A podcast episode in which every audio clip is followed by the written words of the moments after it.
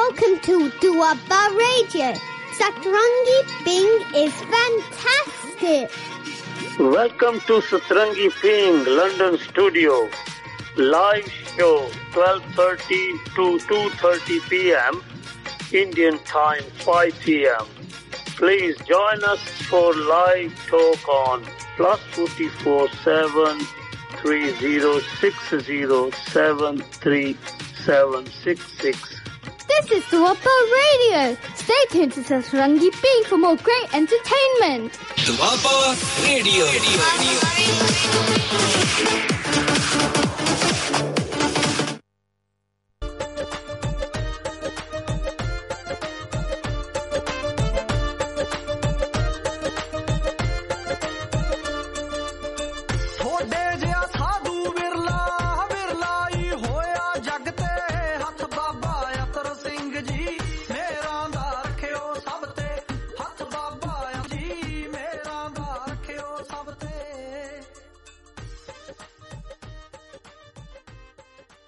ਹੀ ਸੋਤਿਆਂ ਨੂੰ ਪਿਆਰ ਭਰੀ ਸਤਿ ਸ੍ਰੀ ਅਕਾਲ, ਆਦਾਬ ਤੇ ਨਮਸਕਾਰ ਜੀ।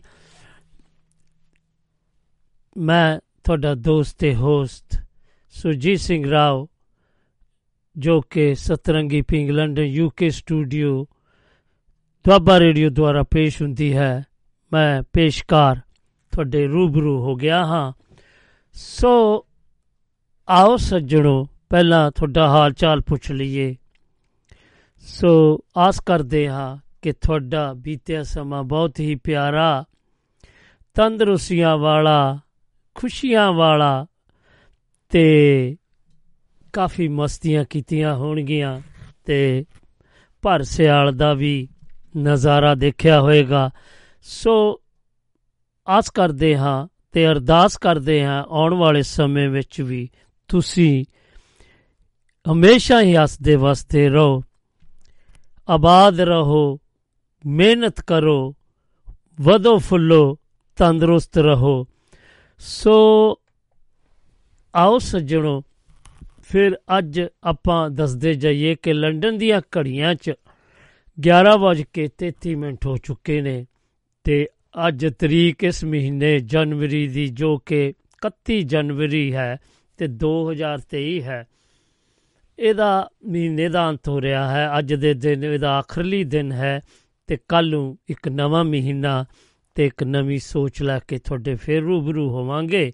ਸੋ ਅੱਜ ਆਪਾਂ ਦੱਸਦੇ ਜਾਈਏ ਕਿ ਅੱਜ ਦਿਨ ਮੰਗਲਵਾਰ ਤੇ ਅੱਜ ਦੇ ਦਿਨ ਅਸੀਂ ਤੁਹਾਡੇ ਰੂਬਰੂ ਹੁੰਨੇ ਆ ਆਪਣਾ ਲਾਈਵ ਸ਼ੋ ਲੈ ਕੇ ਸਦਾ ਬਹਾਰ ਮੰਚ।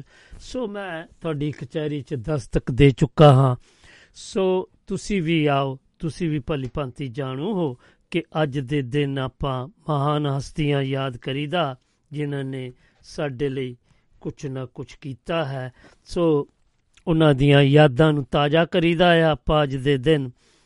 ਸੋ ਪਹਿਲਾਂ ਦੱਸਦੇ ਜਾਈਏ ਕਿ ਸੰਤ ਅਤਰ ਸਿੰਘ ਜੀ, ਜੋ ਕਿ ਇੱਕ ਬਹੁਤ ਮਹਾਨ ਕਰਮ ਯੋਗੀ ਵਿਦਿਆਦਾਨੀ ਸਿੱਖੀ ਪ੍ਰਚਾਰ ਵਾਲੇ ਸਨ। ਸੋ ਉਹਨਾਂ ਦਾ ਕੱਲ ਕੱਲ ਬਰਸੀ ਮਨਾਈ ਜਾ ਰਹੀ ਸੀ। ਸੋ ਅੱਜ ਦੇ ਦਿਨ ਅਸੀਂ ਉਹਨਾਂ ਨੂੰ ਯਾਦ ਕਰਾਂਗੇ ਤੇ ਉਹਨਾਂ ਦੀ ਬਰਸੀ ਦੇ ਉੱਤੇ ਉਹਨਾਂ ਨੂੰ ਸ਼ਰਧਾ ਦੇ ਫੁੱਲ ਵੀ ਭੇਟ ਕਰਾਂਗੇ ਤੇ ਉਹਨਾਂ ਦੇ ਬਾਰੇ ਗੱਲਾਂ ਬਾਤਾਂ ਤੇ ਜਾਣਕਾਰੀਆਂ ਪ੍ਰਾਪਤ ਕਰਾਂਗੇ। ਸੋ ਤੇ ਫਿਰ ਗੱਲ ਕਰਾਂਗੇ ਆਪਾਂ ਨਾਵਲਕਾਰ, ਪੱਤਰਕਾਰ ਤੇ ਇਤਿਹਾਸਕਾਰ ਜਿਨ੍ਹਾਂ ਦਾ ਜਨਮ ਦਿਨ ਆ ਰਿਹਾ ਹੈ 2 ਫਰਵਰੀ ਨੂੰ। ਸੋ ਮੇਰੀ ਮੁਰਾਦ ਹੈ ਖੁਸ਼ਵੰਤ ਸਿੰਘ ਜੀ ਹੁਣਾਂ ਨੂੰ ਆਪਾਂ ਯਾਦ ਕਰਾਂਗੇ ਤੇ ਉਹਨਾਂ ਨੂੰ ਵੀ ਉਹਨਾਂ ਦੇ ਜਨਮ ਦਿਨ ਦੀਆਂ ਢੇਰ ਸਾਰੀਆਂ ਮੁਬਾਰਕਾਂ ਦੇ ਕੇ ਤੇ ਉਹਨਾਂ ਨੂੰ ਵੀ ਸ਼ਰਧਾ ਦੇ ਫੁੱਲ ਭੇਟ ਕਰਾਂਗੇ। ਸੋ ਆਓ ਫਿਰ ਸੱਜਣੋ, ਬਾਅਦ ਵਿੱਚ ਗੱਲ ਹੋ ਗਈ ਕਲਪਨਾ ਚਾਵਲਾ ਦੀ, ਜੋ ਕਿ ਇੱਕ ਭਾਰਤੀ ਅਮਰੀਕੀ ਪੁਲਾੜ ਯਾਤਰੀ ਸੀ, ਜਿਨ੍ਹਾਂ ਦੇ, ਜਿਨ੍ਹਾਂ ਦਾ ਕਾਲ ਚਲਾਣਾ 1 ਫਰਵਰੀ ਅੱਜ ਦੇ ਕੱਲ ਦੇ ਦਿਨ 2003 ਚ ਹੋਇਆ, ਸੋ ਆਪਾਂ ਉਹਨਾਂ ਨੂੰ ਵੀ ਯਾਦ ਕਰਾਂਗੇ ਤੇ ਉਹਨਾਂ ਨੂੰ ਵੀ ਸ਼ਰਧਾ ਦੇ ਫੁੱਲ ਭੇਟ ਕਰਾਂਗੇ। ਸੋ ਆਓ, ਮੇਰੀ ਮੁਰਾਦ ਹੈ, ਪਹਿਲਾਂ ਆਪਾਂ ਗੱਲ ਕਰਦੇ ਹਾਂ ਸੰਤ ਅਤਰ ਸਿੰਘ ਜੀ ਹੁਣਾਂ ਦੀ। ਜੇਕਰ ਤੁਸੀਂ ਵੀ ਕੋਈ ਜਾਣਕਾਰੀ ਜਾਂ ਉਹਨਾਂ ਦੀਆਂ ਯਾਦਾਂ ਨੂੰ ਤਾਜ਼ਾ ਕਰਨਾ ਚਾਹੁੰਦੇ ਹੋ ਤੇ ਤੁਸੀਂ ਸਾਨੂੰ ਯੂਕੇ ਤੋਂ ਜਾਂ ਕਿਤੋਂ ਵੀ ਤੁਸੀਂ ਵਰਲਡ ਵਾਈਡ ਫੋਨ ਕਰ ਰਹੇ ਹੋ, ਤਾਂ ਸਾਡੇ WhatsApp ਰਾਹੀਂ ਤੁਸੀਂ ਸਾਡੇ ਨਾਲ ਰਾਬਤਾ ਕਾਇਮ ਕਰ ਸਕਦੇ ਹੋ। +447306073 ਤੇ 766 ਦੇ ਉੱਪਰ ਆ ਕੇ ਤੁਸੀਂ ਸਾਡੇ ਨਾਲ ਤੇ ਸਾਡੇ ਸਰੋਤਿਆਂ ਨਾਲ ਜਾਣਕਾਰੀਆਂ ਜਾਂ ਕੋਈ ਯਾਦਾਂ ਜਾਂ ਕੋਈ ਗੱਲਾਂ ਬਾਤਾਂ ਉਹਨਾਂ ਦੇ ਬਾਰੇ ਤੁਸੀਂ ਕਰਨੀਆਂ ਚਾਹੁੰਦੇ ਹੋ ਤੇ ਸਾਡੇ ਨਾਲ ਵੀ ਸਾਂਝ ਪਾ ਸਕਦੇ ਹੋ। ਸੋ ਇਹ ਕੋ ਬੇਨਤੀ ਸੀਗੀ, ਸੋ ਆਓ ਸੱਜਣੋ, ਹੁਣ ਆਪਾਂ ਉਸ ਪੜਾਅ ਵੱਲ ਵਧੀਏ ਤੇ ਸੰਤ ਅਤਰ ਸਿੰਘ ਜੀ ਹੁਣਾਂ ਨੂੰ ਯਾਦ ਕਰੀਏ। ਉਹਨਾਂ ਦੀ ਜੀਵਨੀ ਬਾਰੇ ਥੋੜਾ ਜਿਹਾ ਉੱਤੇ ਉਹਨਾਂ ਦੀਆਂ ਗੱਲਾਂ ਬਾਤਾਂ ਕਰੀਏ ਤੇ ਉਹਨਾਂ ਨੂੰ ਯਾਦ ਕਰਦੇ ਰਹੀਏ। ਸੰਤ ਅਤਰ ਸਿੰਘ ਜੀ ਦਾ ਜਨਮ 28 ਮਾਰਚ 1866 ਨੂੰ ਸਰਦਾਰ ਕਰਮ ਸਿੰਘ ਜੀ ਦੇ ਤੇ ਮਾਤਾ ਭੋਲੀ ਦੇ ਗ੍ਰਹਿ ਪਿੰਡ ਚੀਮਾ ਜ਼ਿਲ੍ਹਾ ਸੰਗਰੂਰ ਵਿਖੇ ਹੋਇਆ। ਇਹਨਾਂ ਦੇ ਪਿਤਾ ਜੀ ਇੱਕ ਸਧਾਰਨ ਕਿਸਾਨ ਸੀ, ਜਿਨ੍ਹਾਂ ਕੋਲ ਪੜ੍ਹਾਈ ਲਈ ਕਿਸੇ ਮਿਸ਼ਨਰੀ ਸਕੂਲ ਭੇਜਣ ਲਈ ਪੈਸੇ ਨਹੀਂ ਸਨ। ਸੋ ਪਿੰਡ ਦੇ ਭਾਈ ਰਾਮ ਸਿੰਘ ਦੇ ਨਿਰਮਲੇ ਡੇਰੇ ਤੇ ਜਿਸ ਦਾ ਮੁਖੀ ਭਾਈ ਬੂਟਾ ਸਿੰਘ ਜੀ ਸੀ, ਉਹਨਾਂ ਦੇ ਕੋਲ ਇਹਨਾਂ ਨੂੰ ਭੇਜਿਆ ਗਿਆ ਇਹਨਾਂ ਦੀ ਮੁੱਢਲੀ ਵਿਦਿਆ ਵਾਸਤੇ। ਇੱਥੇ ਇਹਨਾਂ ਨੇ ਸਿੱਖ ਗ੍ਰੰਥਾਂ ਦੀ ਧਾਰਮਿਕ ਵਿਦਿਆ ਤੇ ਦਾਰਸ਼ਨਿਕ ਗ੍ਰੰਥਾਂ ਦੀ ਮੁਹਾਰਤ ਹਾਸਲ ਕਰ ਲਈ, ਜਿਸ ਕਰਕੇ ਇਹਨਾਂ ਦੀ ਮਨੋਬਿਰਤੀ ਧਾਰਮਿਕ ਬਣ ਗਈ ਸੀ। ਬਚਪਨ ਵਿੱਚ ਹੀ ਪਿਤਾ ਨਾਲ ਕਿਸਾਨੀ ਕਰਦੇ ਕਰਦੇ ਵੇਲੇ ਵਕਤ ਖੇਤਾਂ ਵਿੱਚ ਬੈਠ ਕੇ ਸਿਮਰਨ ਕਰਦੇ ਰਹਿੰਦੇ। ਡੰਗਰ ਚਾਰ ਦੇ ਚਾਰ ਦੇ ਵੀ ਉਹ ਸ੍ਰੀ ਗੁਰੂ ਗ੍ਰੰਥ ਸਾਹਿਬ ਦੇ ਸ਼ਬਦ ਪੜ੍ਹਦੇ ਰਹਿੰਦੇ ਸਨ। 17 ਸਾਲ ਦੀ ਉਮਰ 1884 ਵਿੱਚ ਉਹ ਅੰਗਰੇਜ਼ ਸਰਕਾਰ ਦੀ ਫੌਜ ਵਿੱਚ ਸਿਪਾਹੀ ਭਰਤੀ ਹੋ ਗਏ। ਉਸ ਸਮੇਂ ਪਲਟਨ ਦੀ ਨੀਤੀ ਅਨੁਸਾਰ ਨਵੇਂ ਭਰਤੀ ਸਿੰਘ ਰੰਗਰੂਟਾਂ ਨੂੰ ਅੰਮ੍ਰਿਤ ਛਕਾਇਆ ਜਾਂਦਾ ਸੀ।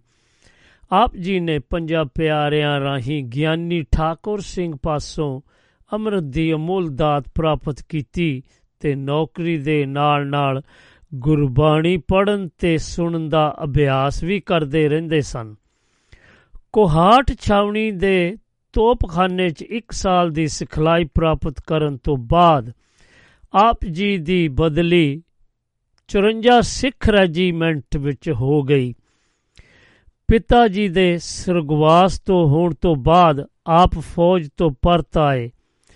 ਪਿੰਡ ਚੀਮਾ ਜਾਣ ਦੀ ਬਜਾਏ ਗੁਰਦੁਆਰਾ ਸੱਚਖੰਡ ਸ੍ਰੀ ਹਜੂਰ ਸਾਹਿਬ, ਹਰੀਦੁਆਰ ਰਿਸ਼ੀਕੇਸ਼, ਤਪਿਆਣਾ ਸਾਹਿਬ, ਕਨੋਹਾ, ਪਾਕਿਸਤਾਨ 'ਚ ਹੈ। ਆਦ ਥਾਵਾਂ ਤੇ ਪੈਦਲ ਚੱਲਦੇ, ਲੰਮੀ ਘਾਲਣਾ ਘਾਲਦੇ, ਨਾਮ ਸਿਮਰਨ ਦੇ ਆਸਣ ਲਗਾਉਂਦੇ, ਤਪ ਸਾਧ ਦੇ ਨਾਮ ਬਾਣੀ ਦਾ ਸਿਮਰਨ ਕਰਦੇ ਅਤੇ ਗੁਰਧਾਮਾਂ ਦੇ ਦਰਸ਼ਨ ਕਰਦੇ ਕਰਾਂਦੇ ਆਪਣੇ ਨਗਰ ਚੀਮਾ ਵਾਪਸ ਆ ਗਏ। ਖਾਲਸਾ ਪੰਥ ਦੀ ਸਾਜਨਾ ਕਰਨ ਵਾਲੇ ਸਰਬੰਸ ਦਾਨੀ ਦਸ਼ਮ ਪਿਤਾ ਸ੍ਰੀ ਗੁਰੂ ਗੋਬਿੰਦ ਸਿੰਘ ਜੀ ਦੇ ਲਾਏ ਸਿੱਖੀ ਦੇ ਬੂਟੇ ਨੂੰ ਅਨੇਕਾਂ ਮੁਸੀਬਤਾਂ ਦੇ ਝਖੜਾਂ ਦਾ ਸਾਹਮਣਾ ਕਰਨਾ ਪਿਆ ਹੈ। ਬੰਦਾ ਬਹਾਦਰ ਦੀ ਸ਼ਹੀਦੀ ਤੋਂ ਬਾਅਦ ਸਿੰਘਾਂ ਉੱਤੇ ਹਕੂਮਤੀ ਜ਼ਬਰ ਤੇ ਜ਼ੁਲਮ ਦਾ ਕਹਿਰ ਢਾਇਆ ਗਿਆ। ਇਹ ਵਕਤ ਆਇਆ, ਇੱਕ ਵਕਤ ਆਇਆ ਜਦੋਂ ਮਹਾਰਾਜਾ ਰਣਜੀਤ ਸਿੰਘ ਦੀ ਅਗਵਾਈ ਹੇਠ ਇਨਸਾਫ ਪਸੰਦ ਤੇ ਲੋਕ ਪੱਖੀ ਖਾਲਸਾ ਰਾਜ ਸਥਾਪਿਤ ਹੋਇਆ। ਪਰ ਇਸ ਦੇ ਸਮਾਪਤ ਹੋਣ ਬਾਅਦ ਸਿੱਖੀ ਲਈ ਫਿਰ ਇੱਕ ਵਿਖੜਾ ਤੇ ਦੁਖਦਾਈ ਸਮਾਂ ਆਇਆ। ਸਿੱਖ ਧਰਮ ਉਤੇ ਵਹਿਮਾ ਭਰਮਾ ਅੰਧ ਵਿਸ਼ਵਾਸ ਤੇ ਪਖੰਡਵਾਦ ਦਾ ਬੋਲਾ ਬੋਲਬਾਲਾ ਹੋਣ ਲੱਗਿਆ। ਹਰ ਪਾਸੇ ਅਨਪੜਤਾ ਤੇ ਅਗਿਆਨਤਾ ਦਾ ਪਸਾਰਾ ਸੀ। ਅਜਿਹੇ ਸਮੇਂ ਵਿੱਚ ਇੱਕ ਮਹਾਨ ਤਪਸਵੀ ਕਰਮਯੋਗੀ ਚਿੰਤਕ ਵਿਦਿਆਦਾਨੀ ਤੇ ਨਾਮ ਬਾਣੀ ਦੇ ਰਸੀਏ ਮਹਾਪੁਰਸ਼ ਸੰਤ ਅਤਰ ਸਿੰਘ ਜੀ ਮਸਤੂਵਾਲਾ ਨੇ ਆਪਣੇ ਵਿਚਾਰਾਂ, ਵਿਖਿਆਨਾਂ ਰਾਹੀਂ ਸਿੱਖਾਂ ਨੂੰ ਸਿੱਖੀ ਬਾਣੇ ਤੇ ਬਾਣੀ ਨਾਲ ਜੋੜ ਕੇ ਨਵੀਂ ਦਿਸ਼ਾ, ਦਸ਼ਾ ਤੇ ਨਵਾਂ ਸਾਹਸ ਦਿੱਤਾ।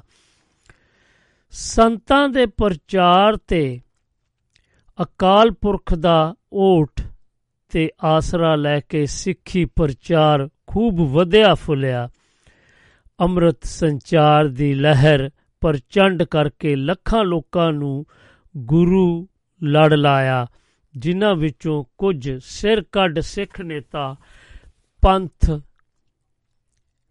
ਰਤਨ ਮਾਸਟਰ ਤਾਰਾ ਸਿੰਘ ਜੀ ਤੇ ਹੋਰ ਕਈ ਮਹਾਨ ਹਸਤੀਆਂ, ਮਲਿਕ ਮੋਹਨ ਸਿੰਘ ਜੀ ਡਾਕਟਰ ਭਾਈ ਜੋਤ ਸਿੰਘ ਜੀ, ਭਾਈ ਹਰਕ੍ਰਿਸ਼ਨ ਜੀ, ਹਰਦਿੱਤ ਸਿੰਘ ਮਲਕ ਜੀ, ਪ੍ਰੋਫੈਸਰ ਪੂਰਨ ਸਿੰਘ ਜੀ, ਪ੍ਰੋਫੈਸਰ ਸਾਹਿਬ ਸਿੰਘ ਜੀ, ਸੇਵਾ ਸਿੰਘ ਟੀਕਰੀ ਵਾਲਾ ਜੀ, ਸੰਤ ਤੇਜਾ ਸਿੰਘ ਜੀ, ਸੰਤ ਨਿਰੰਜਨ ਸਿੰਘ ਜੀ, ਮੋਹੀ, ਸੰਤ ਬਿਸ਼ਨ ਸਿੰਘ ਜੀ ਤੇ ਸੰਤ ਗੁਲਾਬ ਸਿੰਘ ਜੀ ਦੇ ਨਾਂ ਵਰਣਯੋਗ ਹਨ।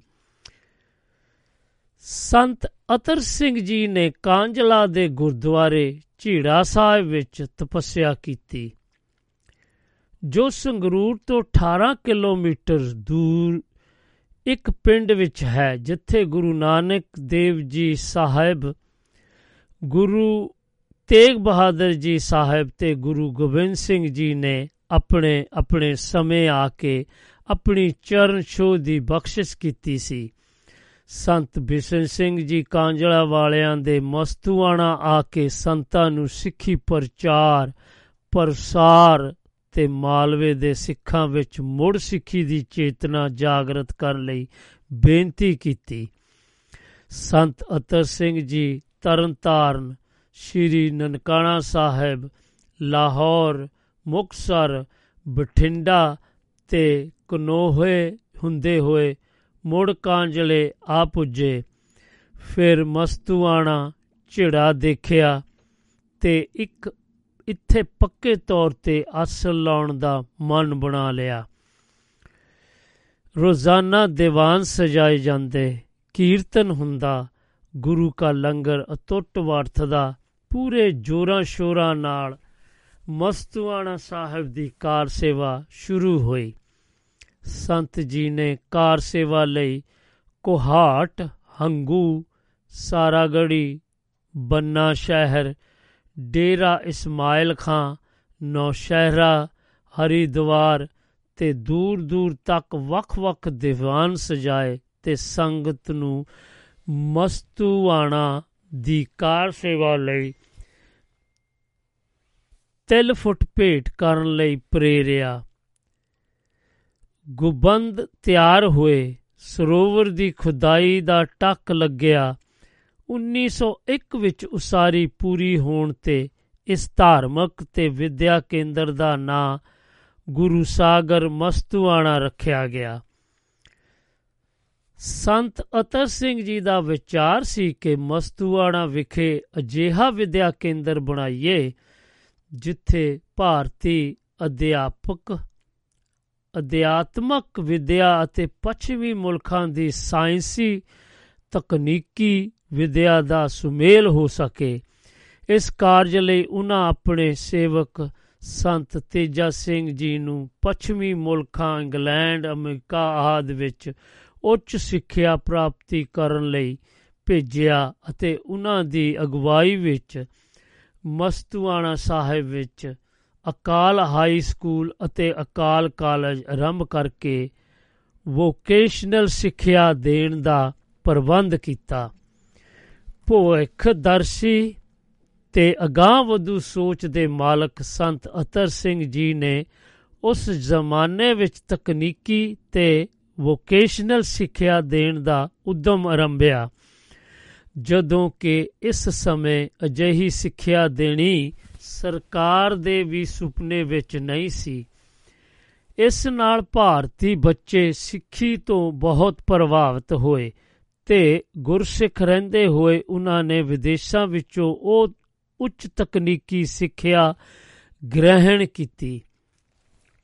ਸੰਤ ਜੀ ਨੇ ਮਹਾਰਾਜਾ ਪਟਿਆਲਾ ਭੁਪਿੰਦਰ ਸਿੰਘ ਦੀ ਬੇਨਤੀ ਤੇ ਲਾਇਲਪੁਰ ਵਿਖੇ ਹਾਈ ਸਕੂਲ ਦਾ ਨੀਂਹ ਪੱਥਰ ਰੱਖਿਆ। 23 ਫਰਵਰੀ 1907 ਨੂੰ ਸੰਤ ਅਤਰ ਸਿੰਘ ਜੀ ਨੇ ਉਪਦੇਸ਼ਿਕ ਕਾਲਜ ਗੁਜਰਾਂਵਾਲਾ ਦੀ ਨੀਂਹ ਆਪਣੇ ਕਰ ਕਮਲਾਂ ਨਾਲ ਰੱਖੀ। ਸੰਗਤਾਂ ਦੀ ਬੇਵੀ- ਬੇਨਤੀ ਤੇ ਛੇਵੇਂ ਪਾਤਸ਼ਾਹ ਪਾਤਸ਼ਾਹ ਜੀ ਦੇ ਪੁੱਤਰ ਚਰਨਾਂ ਦੀ ਛੋਹ ਪ੍ਰਾਪਤ ਥਾਂ ਕਾਂਜਲਾ ਵਿਖੇ ਗੁਰਦੁਆਰਾ ਸਾਹਿਬ ਦੀ ਨੀਂਹ ਰੱਖੀ। 18 ਮਈ 1914 ਨੂੰ ਪੰਡਤ ਮੋਹਨ ਮਾਲਵੀਆ ਦੀ ਵੀ ਸੰਤਾਂ ਦੇ ਦਰਸ਼ਨ ਲਈ ਮਸਤੂਆਣਾ ਸਾਹਿਬ ਆਏ ਤੇ ਉਹਨਾਂ ਦੀ ਬੇਨਤੀ ਤੇ 14 ਦਸੰਬਰ 1914 ਨੂੰ ਬਨਾਰਸ ਹਿੰਦੂ ਯੂਨੀਵਰਸਿਟੀ ਦਾ ਨੀਂਹ ਪੱਥਰ ਆਪਣੇ ਕਰ ਕਮਲਾਂ ਨਾਲ ਰੱਖਿਆ। ਤੇ ਕੁੱਲ ਆਲਮ ਨੂੰ ਮਾਨਵਤਾ ਦੀ ਭਲਾਈ ਦਾ ਸੰਦੇਸ਼ਾ ਦਿੱਤਾ। ਇੱਥੇ ਹੀ ਮਦਨ ਮੋਹਨ ਮਾਲਵੀਆ ਨੇ ਹਿੰਦੂ ਪਰਿਵਾਰ ਅੰਦਰ ਇੱਕ ਬੱਚੇ ਨੂੰ ਸਿੱਖ ਬਣਾਉਣ ਦਾ ਅਹਿਦ ਕਰਨ ਲਈ ਪ੍ਰੇਰਿਆ। ਜਲੰਧਰ ਵਿਖੇ ਸਿੱਖ ਐਜੂਕੇਸ਼ਨ ਕਾਨਫਰੰਸ ਦੌਰਾਨ ਵਿਦਿਅਕ ਸੰਸਥਾਵਾਂ ਦੇ ਆਸ਼ਰਮਾਂ ਦੀ ਆਸ਼ਰ, ਆਸ਼ਰਮਾਂ ਦੀ ਉਸਾਰੀ ਦਾ ਸੱਦਾ ਦਿੱਤਾ। ਫਿਰੋਜ਼ਪੁਰ ਵਿਖੇ ਸਨ 1915 ਚ ਹੋਈ ਤਿੰਨ ਰੋਜ਼ਾ 8ਵੀਂ ਸਿੱਖ ਵਿਦਿਅਕ ਕਾਨਫਰੰਸ ਦੀ ਪ੍ਰਧਾਨਗੀ ਕੀਤੀ। ਚੀਫ ਖਾਲਸਾ ਦੀਵਾਨ ਵੱਲੋਂ ਫਿਰੋਜ਼ਪੁਰ ਵਿਖੇ ਐਜੂਕੇਸ਼ਨਲ ਕਾਨਫਰੰਸ ਦੌਰਾਨ ਮਹਾਪੁਰਸ਼ ਸੰਤ ਅਤਰ ਸਿੰਘ ਜੀ ਨੂੰ ਸੰਤ ਦੀ ਉਪਾਧੀ ਦਾ ਖਿਤਾਬ ਦੇ ਕੇ ਨਵਾਜਿਆ ਗਿਆ। ਜ਼ਿਕਰਯੋਗ ਹੈ ਕਿ ਸਮੁੱਚੇ ਸਿੱਖ ਪੰਥ ਅੰਦਰ ਸੰਤ ਅਤਰ ਸਿੰਘ ਜੀ ਮਸਤੂਆਣਾ ਸਾਹਿਬ ਵਾਲੇ ਇੱਕੋ ਇੱਕ ਸੰਤ ਹਨ ਜਿਨ੍ਹਾਂ ਨੂੰ ਸੰਤ ਦੀ ਉਪਾਧੀ ਪ੍ਰਾਪਤ ਹੈ। ਸਨ 1919 ਚ ਆਪ ਜੀ ਨੇ ਸੰਗਤਾਂ ਨਾਲ ਗੁਰਮਤਾ ਕਰਕੇ ਅਕਾਲ ਕਾਲਜ ਦੀ ਇਮਾਰਤ ਦੀ ਉਸਾਰੀ ਦਾ ਕੰਮ ਸ਼ੁਰੂ ਕਰਵਾਇਆ ਅਤੇ ਪੰਜ ਪਿਆਰਿਆਂ ਪਾਸੋਂ ਨੀਂਹ ਰਖਵਾਈ। ਅਕਾਲ ਕਾਲਜ ਕੌਂਸਲ ਦੇ ਪਹਿਲੇ ਪ੍ਰਧਾਨ ਸੇਵਾ ਸਿੰਘ ਠੀਕਰੀ ਵਾਲਾ ਬਣੇ।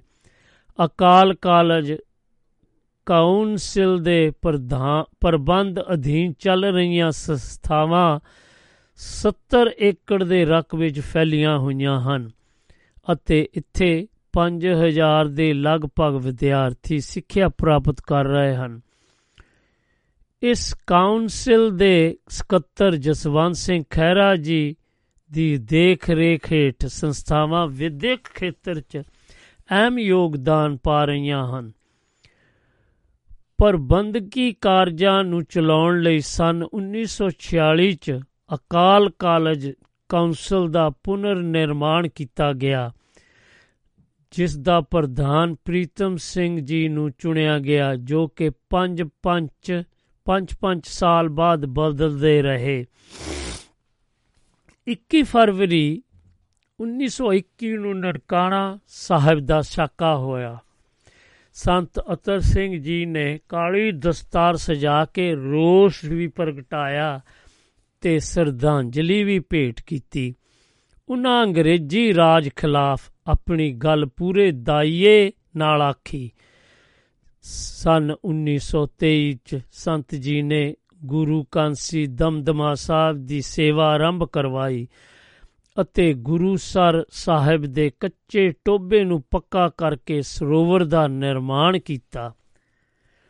ਸੰਤ ਜੀ 1926 ਚ ਜੈਤੋਂ ਦਾ ਮੋਰਚਾ ਸਰ ਹੋਣ ਤੋਂ ਬਾਅਦ ਆਪ ਜੀ ਨੇ ਸ੍ਰੀ ਗੰਗਸਰ ਸਾਹਿਬ ਜੈਤੋਂ ਵਿਖੇ 101 ਖੰਡ ਪਾਠ ਆਰੰਭ ਕੀਤੇ ਅਤੇ ਦੀਵਾਨ ਸਜਾ ਕੇ ਸੰਗਤਾਂ ਨੂੰ ਨਿਹਾਲ ਕੀਤਾ।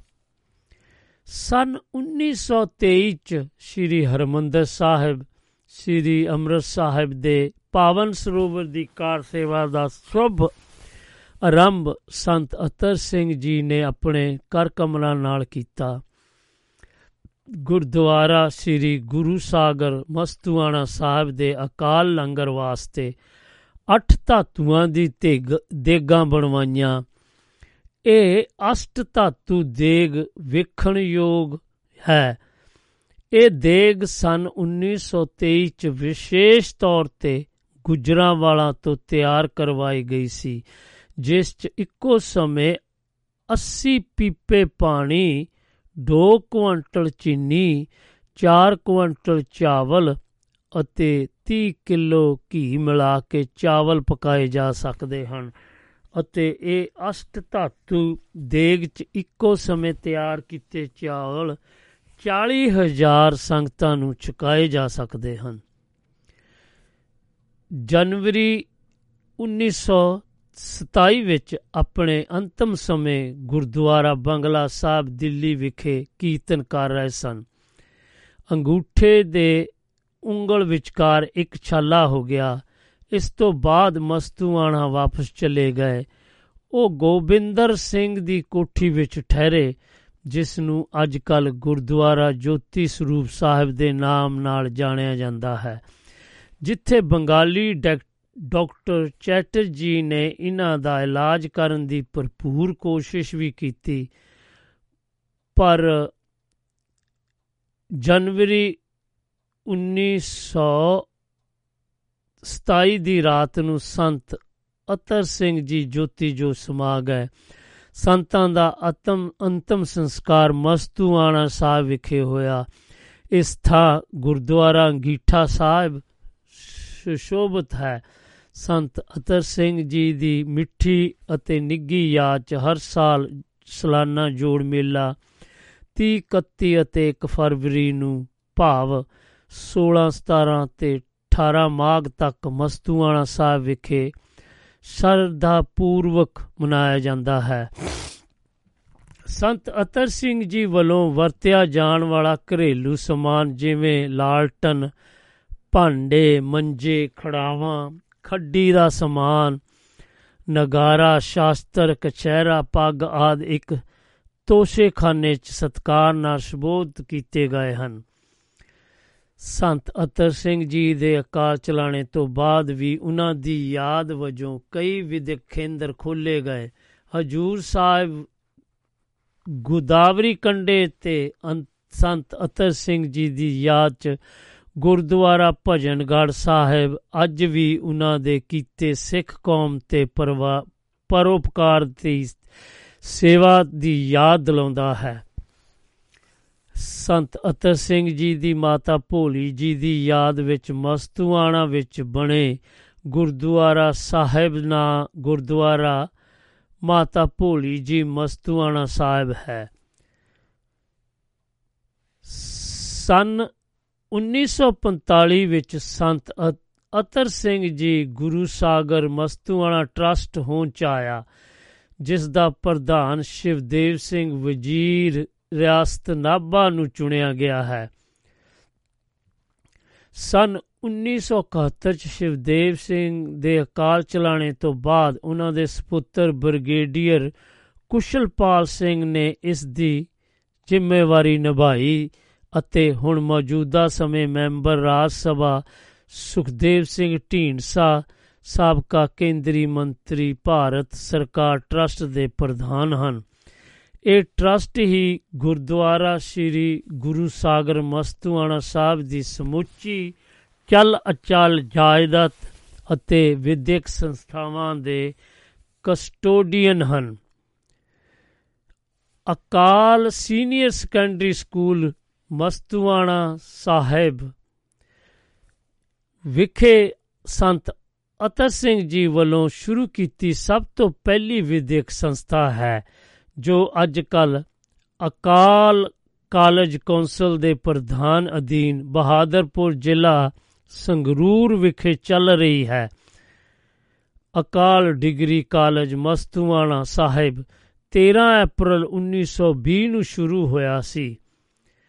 ਇਸ ਕਾਲਜ 'ਚ ਹੁਣ BA BCA PG DCA BBA BSc medical ਤੇ non medical S MSc ITT IT spoken English ਆਦ ਕੋਰਸ ਚੱਲ ਰਹੇ ਹਨ। ਸੰਤ ਅਤਰ ਸਿੰਘ ਜੀ ਅਕੈਡਮੀ ਮਸਤੂਆਣਾ ਸਾਹਿਬ, ਸਨ 1983 ਤੱਕ ਸਥਾਪਿਤ ਕੋ ਐਜੂਕੇਸ਼ਨ ਅੰਗਰੇਜ਼ੀ ਮਾਧਿਅਮ ਰਾਹੀਂ ਪਿੰਡੂ ਖੇਤਰ ਦੇ ਬੱਚਿਆਂ ਨੂੰ ਸ਼ਹਿਰਾਂ ਦੇ ਸਕੂਲਾਂ ਵਾਂਗ ਅਤ ਆਧੁਨਿਕ ਸਿੱਖਿਆ ਪ੍ਰਦਾਨ ਕਰਨ ਦੇ ਮੰਤਵ ਨਾਲ ਹੋਣ ਚਾਹੀ ਸੀ, ਜੋ ਸਫਲਤਾਪੂਰਵਕ ਚੱਲ ਰਹੀ ਹੈ। ਇਸ ਅਕਾ- ਅਕੈਡਮੀ 'ਚ ਇਲਾਕੇ ਦੇ 60 ਪਿੰਡਾਂ 'ਚੋਂ ਬੱਚੇ ਸਿੱਖਿਆ ਪ੍ਰਾਪਤ ਲਈ ਆਉਂਦੇ ਹਨ। ਅਤੇ ਇਸ ਵਿੱਚ ਨਰਸਰੀ ਤੋਂ ਲੈ ਕੇ 12ਵੀਂ ਸਾਇੰਸ ਗਰੁੱਪ ਤੱਕ ਪੜ੍ਹਾਈ ਜਾਂਦੀ ਪੜ੍ਹਾਈ ਹੈ। ਪੜ੍ਹਾਈ ਪੜ੍ਹਾਈ ਜਾਂਦੀ ਹੈ। So Akal college of pharmacy and technology education Sri Mastuana Sahib ਵਿੱਚ ਫਾਰਮੇਸੀ ਦੇ ਨਾਲ ਨਾਲ ਫਾਰਮੇਸੀ ਮੁਤਲਕ ਟੈਕਨੋਲੋਜੀ ਬਾਰੇ ਵੀ ਗਿਆਨ ਦਿੱਤਾ ਜਾਂਦਾ ਹੈ।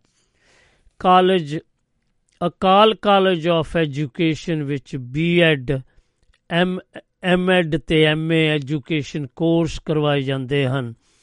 ਸਿੱਖ ਧਰਮ ਦੇ ਪ੍ਰਚਾਰ ਹਿੱਤ ਅਤੇ ਧਾਰਮਿਕ ਖੇਤਰ 'ਚ ਲੋੜੀਂਦੇ ਗ੍ਰੰਥੀ, ਕੀਰਤਨੀਏ, ਕਥਾਕਾਰ ਆਦ ਉਪਲਬਧ ਕਰਾਉਣ ਦੇ ਮੰਤਵ ਨਾਲ ਸਨ 2004 ਚ ਸੰਤ ਅਤਰ ਸਿੰਘ ਜੀ ਗੁਰਮਤ ਕਾਲਜ ਸ੍ਰੀ ਮਸਤੂਆਣਾ ਸਾਹਿਬ ਹੋਂਦ ਚ ਆਇਆ ਅਤੇ ਬਾਅਦ ਚ ਇਹ ਕਾਲਜ ਸ਼੍ਰੋਮਣੀ ਗੁਰਦੁਆਰਾ ਪ੍ਰਬੰਧਕ ਕਮੇਟੀ ਸ੍ਰੀ ਅੰਮ੍ਰਿਤ ਸਾਹਿਬ ਨਾਲ ਜੁੜ ਕੇ ਸਿੱਖ ਪ੍ਰਚਾਰ ਲਈ ਸੰਜੀਦਾ ਯਤਨ ਕਰ ਰਿਹਾ ਹੈ।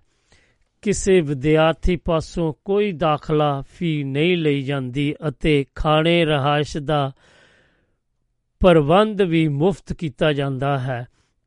ਪਰ ਵਿਦਿਆਰਥੀ ਦਾ ਅੰਮ੍ਰਿਤ ਧਾਣੀ ਧਾਰੀ ਹੋਣਾ ਲਾਜ਼ਮੀ ਹੈ। ਇੱਥੇ ਸਿੱਖ ਰਹਿਤ ਮਰਿਆਦਾ। ਗੁਰਮਤ ਸੰਗੀਤ, ਤਬਲਾ ਅਤੇ ਗੱਤਕੇ ਆਦ ਵੀ ਸਿਖਲਾਈ ਦਿੱਤੀ ਜਾਂਦੀ ਹੈ। Akal college of physical education, Sri Mastuana Sahib ਸਨ 2006 ਤੋਂ ਸ਼ੁਰੂ ਹੋਏ। ਇਸ ਕਾਲਜ ਚ B P Ed D P Ed B P E ਆਦ ਕੋਰਸ ਕਰਵਾਏ ਜਾਂਦੇ ਹਨ। ਇਸ ਦੇ ਵਿਦਿਆਰਥੀਆਂ ਨੇ ਪੜ੍ਹਾਈ ਅਤੇ ਖੇਡਾਂ ਦੇ ਖੇਤਰ 'ਚ ਯੂਨੀਵਰਸਿਟੀਆਂ, ਨੈਸ਼ਨਲ ਅਤੇ ਅੰਤਰਰਾਸ਼ਟਰੀ ਯੂਨੀਵਰਸਿਟੀਆਂ ਪੱਧਰ ਤੇ ਸ਼ਾਨਦਾਰੀ ਪ੍ਰ- ਸ਼ਾਨਦਾਰ ਪ੍ਰਾਪਤੀਆਂ ਕਰਕੇ ਮੈਡਲ ਪ੍ਰਾਪਤ ਕੀਤੇ ਹਨ।